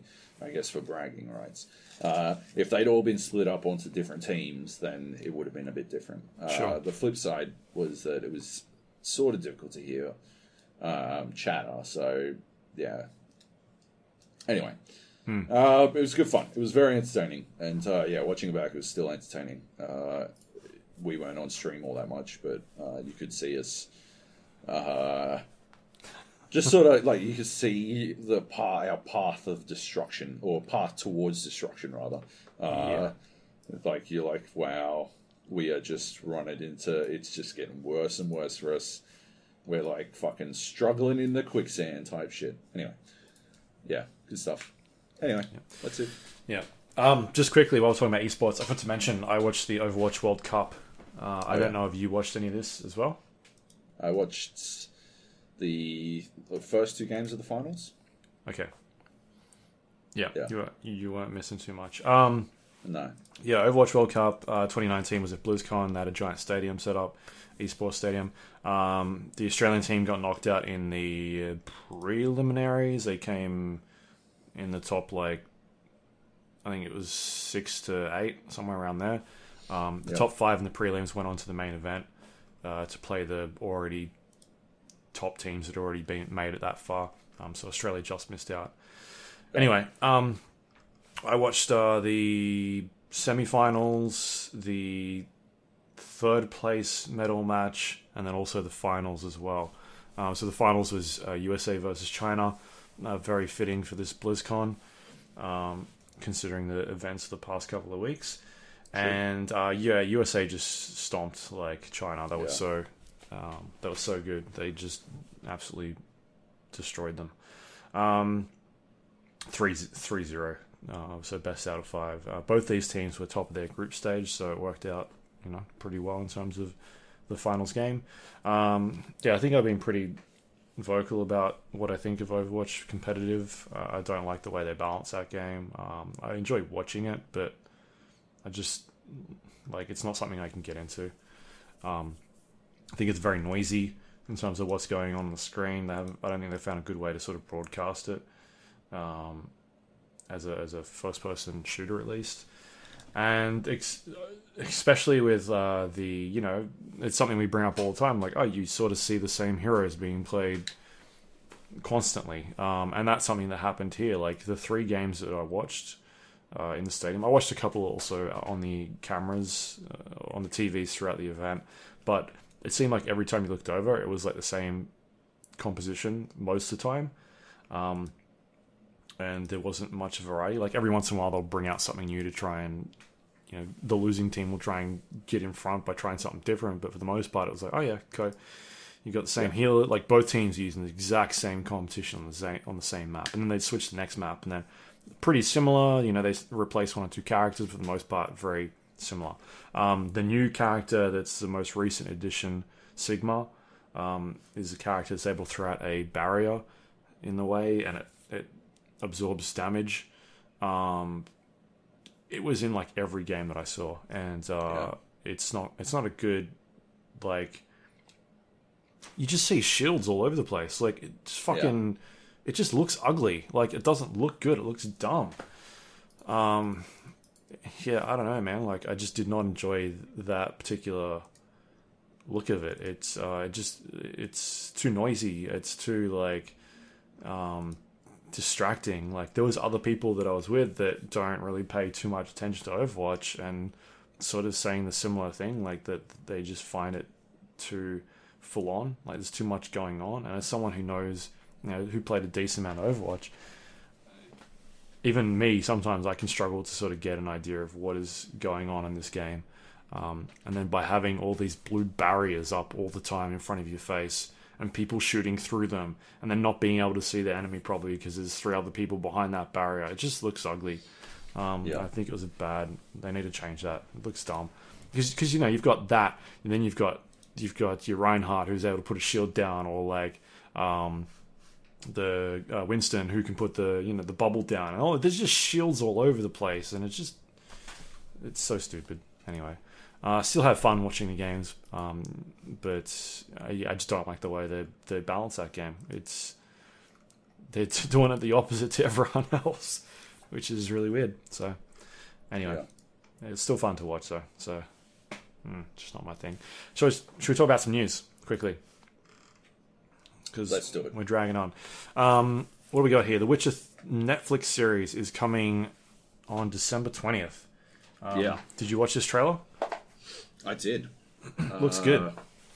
Yeah, it looks rad. Uh, did you get a feeling Henry Cavill sounded a bit Australian sometimes? Sounded like he was doing a bit of a Rusty Crowe impression. I don't know if I listened to it with audio. I think I might have just watched it with video. What a fucking weirdo. All right. All right then, Weirdy. Um, well, yeah. Anyway, that's well. Then in that case, if you didn't hear, listen to it audio, then the official position of the Gap is that he's doing a fucking Rusty Crowe impression, Yeah. uh, and uh, I'm about it. I mean, I want. I, I'm all in on Rusty Crowe impressions from Superman actors. Um, Yeah. For for a company that's been very vocal about this not being um, being uh, I guess more tied to the to the novels as opposed to the video game series, they're definitely taking like scenes from like from the video game. You're like, oh yeah, that looks like something out of the video game. Um, I definitely think Yeah. they're paying attention, and, and we know Henry Cavill is like he kind of was outspoken about this role, being like, "Yeah, I love the games. Like, I want to play him as a character," and that's kind of how this came about, I guess. Um, so yeah, it's kind of weird that they're distancing themselves from the CD Projekt Red game and going, "Yeah, it's more like the the books, but here's some video footage." And you're like, "Ah, that that looks like the game." Do you think he sounds like? No, I don't Character think from the games? From the game. No, not at all. Well, not not at all. Not necessarily not at all, but more. It's. I don't think he's going for that voice. Uh, right. Yeah, like you know, they're both gruff, uh, gruff English sounding dudes. Yeah. Yeah, but that's it. Right. Anyway, I'm excited next next month. I'm I'm very in. Uh, I can't wait. Yeah, um, definitely going to be something I'll probably binge watch. Apparently, it's horror, more horror than fantasy. Yeah. So yeah. Um, all right, and the next one is the last one we've got here, which uh, you've written this. It says Fortnite dipshit banned for life because he is a dipshit. I should I should have written more, more details down. Eh? Those are sort of just my initial thoughts on on on the on the dude. Yeah. But uh, I, I've read yeah. bits and pieces about this, um, but not gone into too much detail about it. Um, basically, a FaZe uh, clan member who's a Fortnite player was banned after uploading a or recording a video of himself aimbotting on his Fortnite. alt channel, right? or on an alter account or something like that. Uh, yeah, on, a, on but he uploaded it on his alt YouTube account or whatever, Yeah. and and played on an alt account. Yeah, and uh, yeah, he got banned, perma banned, and For life. I don't, I don't understand. I don't understand how there's controversy about this. I don't understand like why there is controversy. Um, but he had to, like, Epic Games made a statement to TMZ uh, that they weren't they were standing by their decision and they weren't like reversing it. We have a zero tolerance policy for usage of cheat software. Uh, when people use aimbots or other cheat technologies to gain an unfair advantage, they ruin games for people who are playing fairly. Uh, that, yeah, makes about makes sense to me. I don't see why the people are complaining. Um, apparently, he makes his livelihood off YouTube videos. Okay, well then he shouldn't have fucking cheated at Fortnite. Why is there like, like, what's the fucking, what am I missing here? Why are people upset about this? Like, why why are people on his side? All you have to do is not fucking cheat. Is a lifetime ban a bit harsh? I've spoken about this before. I do think so. If you're younger than 18, I don't think I I think 5 years or yeah, 8 years or something like that, right? Like some por- period of time, right, that is long enough to really make you think twice, but not lifetime to that like not uh long enough time that would make you just give up on the game forever. Uh, Maybe because they've got Fortnite 2 coming out soon ah, that's what it is. It's got a PVE mode. and they know. Oh, wait, that's Save the World. uh, yeah. Um, like, yeah, at, at best, right? Not lifetime because he's under 18. But that's at best. And it should still be five minimum years. Uh, people are complaining because some other pros got caught cheating somehow. Ah, they were teaming in the World Cup qualifiers, and they were only given a two-week suspension. That, right? That is a problem with that suspension. It's not a problem with this suspension, right? There's nothing about this suspension that's wrong. It's those dudes should have been like if they were caught teaming in the fucking World Cup qualifiers, they should be banned for five fucking years as well, right? Like that's that's the problem there. You need a higher fucking penalty for people who are teamed teaming, not a lower penalty for people who literally used an aimbot. Hmm. Holy fuck! Fuck this fucking dipshit. Apparently made thirty-seven thousand dollars off his apology video. Fuck him to death. Alright, I've gone too far again, but still, Yeah. Yeah. Nah, ban him. Ban him, Joab. Ban him. Professional player Yep. cheating. Yep. Um, all right, that's the news. Us ragging Good on news. Fortnite kids. Yep. That's all we got. Yeah. Uh, all right. Have we got any questions? We do have a question. Ah, exciting. It's a good question. It's a good question. I Okay. see. Um, I looked and it was long, so it seems good enough to me. Uh, Dangers writes, "Hello, Luke and Joan of Arc. After seeing stuff about the Monster Energy TM product placement in Death Stranding, ripper review by the way, Joe. Thank you. Uh, do you have any thoughts on product placement in games and how it can be done tastefully, or maybe even an example of it being done poorly in the past? On another note, can you please not book train to perform, at my next Mario Kart party? I'm still recovering from the 2012 incident with the cheese and bacon balls, and really don't my want my ears to start bleeding. Forever yours, Lord Dang. Uh, first, first things first. Good product placement in games is pretty fucking. It's pretty tricky uh, because, yeah, I feel like games uh, in like I've seen a lot of good product placement, and I've seen a lot of bad product placement in games. Though I can't think of good stuff uh, because it, it's either in or not. You know, like you think about product placement in games, uh, like it, it's very different. you should like you think about guns. Guns is is the perfect example. Guns in games, right? Yeah, to games license them. have to pay yeah gun de- like creators to put their which is the direct opposite of how it works in the rest of the entertainment industry where yeah generally uh guns would be paying to be the gun of choice in in something right that's that's that's the thing games are in a different a different place somehow to the rest of entertainment. So when you do have uh, product placement, right, uh, it's it's either been paid for, and so they're not going to waste it by not showing it off. Uh, hence, uh, the gratuitous uh, explore uh, explorative explorative I don't know exploration modes in fucking uh, Forza games where you can like zoom in and pan around on the fucking uh, Audi logo or some shit, right?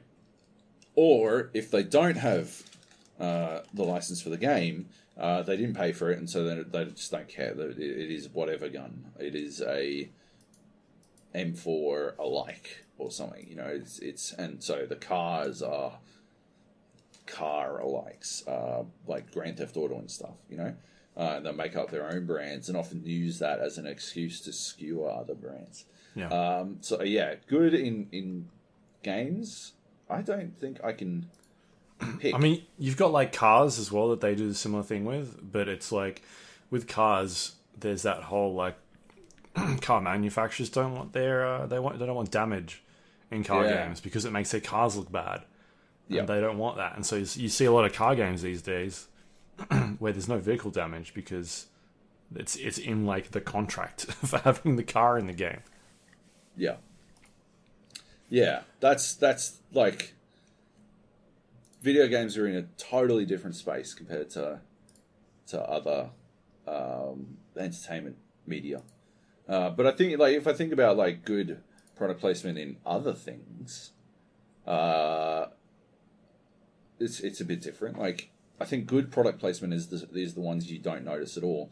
Uh, it's either you don't notice it at all, so it'll be when every every like inexplicably, despite it never working like this in real life, every single person in a TV show, even the fucking children, will have the latest fucking iPhone or something like that. That is good product placement in that it is unobtrusive and you don't like the it. way that they do it uh, in my work with Red Bull uh, is that like they don't they never want they hate it when like there's a photo of someone and they're holding a can of Red Bull and the logo is facing the Facing camera around. and Yeah, it's it's the equivalent of like an actor staring at the camera to them, right? Like they never want it to be obvious or like uh yeah, the, they're drinking from an unopened can or some shit. Like Yeah. that is like that. Yeah, that's like the the the killer stuff to them. Like it cannot happen that way.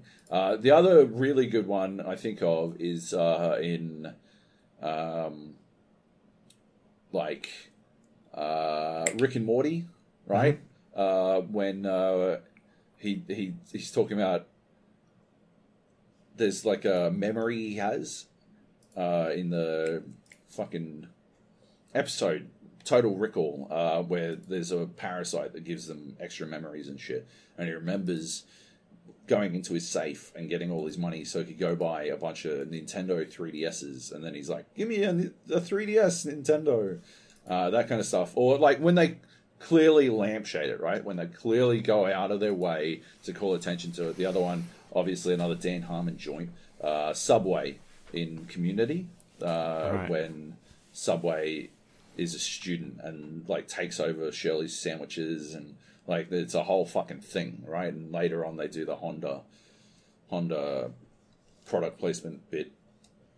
Yeah, my for me, it's either got to be like really fucking in your face, yeah. uh, uh, and like deliberately made fun of, or it's got to be uh, so subtle that you would never notice it at all, and then it just sort of blends into the nature of the world itself. Right. Those are the two options, in my opinion. Bad is when they in fucking Arrow when they slow pan over a desk showing the fucking Apple logo that Felic- uh, F- Felicity, yeah, Felicity is this expert hacker who's hacking some system using a fucking Apple Mac, and you're like, interesting. Right. uh, yeah. The, one, the, Um, the ones I can think of, like the old school ones, are, and we've talked about this before, like Cool Spot, the um, the SNES classic. Yeah. Seven Up, um, and then you go to things like Crazy Taxi with being able to to drive to like your Pizza Huts and fast food restaurants like KFC and things like that. Uh, and then you go to more recent examples. Um, one I immediately think of is like Alan Wake with the batteries. Um, Oh yeah. like you would you would like have a like actual branded batteries in the game, things like that. Um, That was actually that was a, that was a good one. Yeah. Yeah, um, and I think they did other things in that game as well. I mean, they do interesting things with like um, it's not necessarily product placement, but with like uh, music and things like that. Sort of works into it. At one stage, because they've got to get licenses to make those things work, and licenses run out, and like, do we remove the songs? Um, so there's interesting discussions around that. But then more recently, the one that jumps out really to me is the NBA games and like go to Footlocker or go get your JBL headphones and things like that. Um, see a lot of You can get you can earn the right to buy some Nike shoes, Yeah. some LeBron 17s, uh, by playing through My Player, which is something they've done before, Right. back in 2K14, and I successfully qualified yeah. by playing that game so much. And then I found out you could only buy the fucking shoes if you're in America. Australians weren't eligible. They were hideous shoes, but I was still fucking pissed. I wanted those fucking shoes. I had fucking earned it. I was very upset. You needed to Anyway. um, get like a forwarding system. Uh no, like you, my like I, I went I went down that rabbit hole Oh, it was too much. and and I couldn't. yeah. Um, All right. Was that it? Uh, oh, you don't know. Can we not book Train to perform at his next Mario Kart party? You can go fuck yourself, Dangers. Train deserves jobs too, and they will be getting them exclusively. uh, yeah, they will be running a train on your next Mario Kart party, if you know what I mean. Uh, I mean, they'll be fucking it one after another. Oh, Yeah, it's a it's a bleak vision of the future, uh, but it is your future, dangers. Thank you for writing in. Uh, as always, love your stuff. Uh, but yeah, anyway, anyway, uh, that's it. That's that's all that stuff. cool. That's good. Long I can't believe we didn't get any Jak and Daxter stuff. I'm gonna be frank. I'm I'm I'm, I'm dis- disappointed. Unless just checking the first letters of every word. No, yeah, he didn't hide Jak and Daxter in it at all. Disappointed. Disappointed, I tell you. It's disappointing. All right, that's it. You can find us, The Gap, on iTunes, Android, Windows Store, Spotify, YouTube, all of those places. Uh, please, if you've got a couple of minutes, uh, seconds even, uh, rate and review the show. Helps other people find it, brings us up further on that list. Um, you can send us questions via email, the GA podcast at gmail.com, or you can do it the same way Dangers has through our Discord page, the gapodcast.com slash Discord. Uh, you can jump in there and talk about all sorts of things that are going on, like uh, Joab and other people fighting in Battlefield 5, which you didn't talk about either today. Uh, we'll Oh my that- god, how did I fucking forget to talk? We don't have We'll time. do that next Like, week. We will do that next week. But holy shit, the Pacific Theatre update is fucking sick. Yeah. Uh, anyway, yeah, we'll talk about it next week. Yeah. Uh, you can also find us on social media, facebook.com slash GA podcast, twitter.com slash GA podcast, or you can go to our YouTube page, thegapodcast.com slash YouTube if you want to watch us on there. And uh, our website is thegapodcast.com. It's got links to all the things we just talked about, including past episodes of the show, if you want to go check those ones out. And uh, that's all thanks to our Patreon members who help keep this show running and the website running. Uh, if you go to patreon.com slash GA podcast, you can sign up there. So thank you to everyone that helps support the show every month. We greatly appreciate it. You're the best, and thank you. And have you got anything you'd like to, to talk about you've been working on for this week? Um, no. No. Go listen to the uh, IGN podcast, IGN Australia podcast. It's pretty entertaining. Um, have us make sure you read my Death Stranding review, and remember, if you couldn't get through it all, you won't get through Death Stranding. Um, and yeah, no, everything else I've got is embargoed, so no. Yeah. Yeah. Same with me. Uh, you can go, you can f- go there. You can go find me on twitter.com slash Luke Lawrie, L A W R I E. Um, otherwise, I don't think I've had anything go up this week.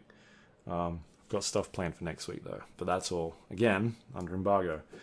Um, So I guess we'll talk about that next week. Uh, we'll talk about some more Death Stranding next week, uh, Battlefield, and anything else you can think of. Oh, Rainbow. We'll talk about some Rainbow Six stuff. I guess. Definitely talk about Rainbow. Yes. Yeah. So uh, Cool. Getting close. Thanks. Thanks for listening, everyone, and we'll Thank you, all- and uh, big big thank you to our sponsors, the Whiskey Club, they are not uh, sponsoring. sending me some whiskey. They do not if they are, I'm Uh, not getting any. Oh wait, maybe I got Uh, shoes. Adidas is new shoes. Get fucked! Do not steal my shoes!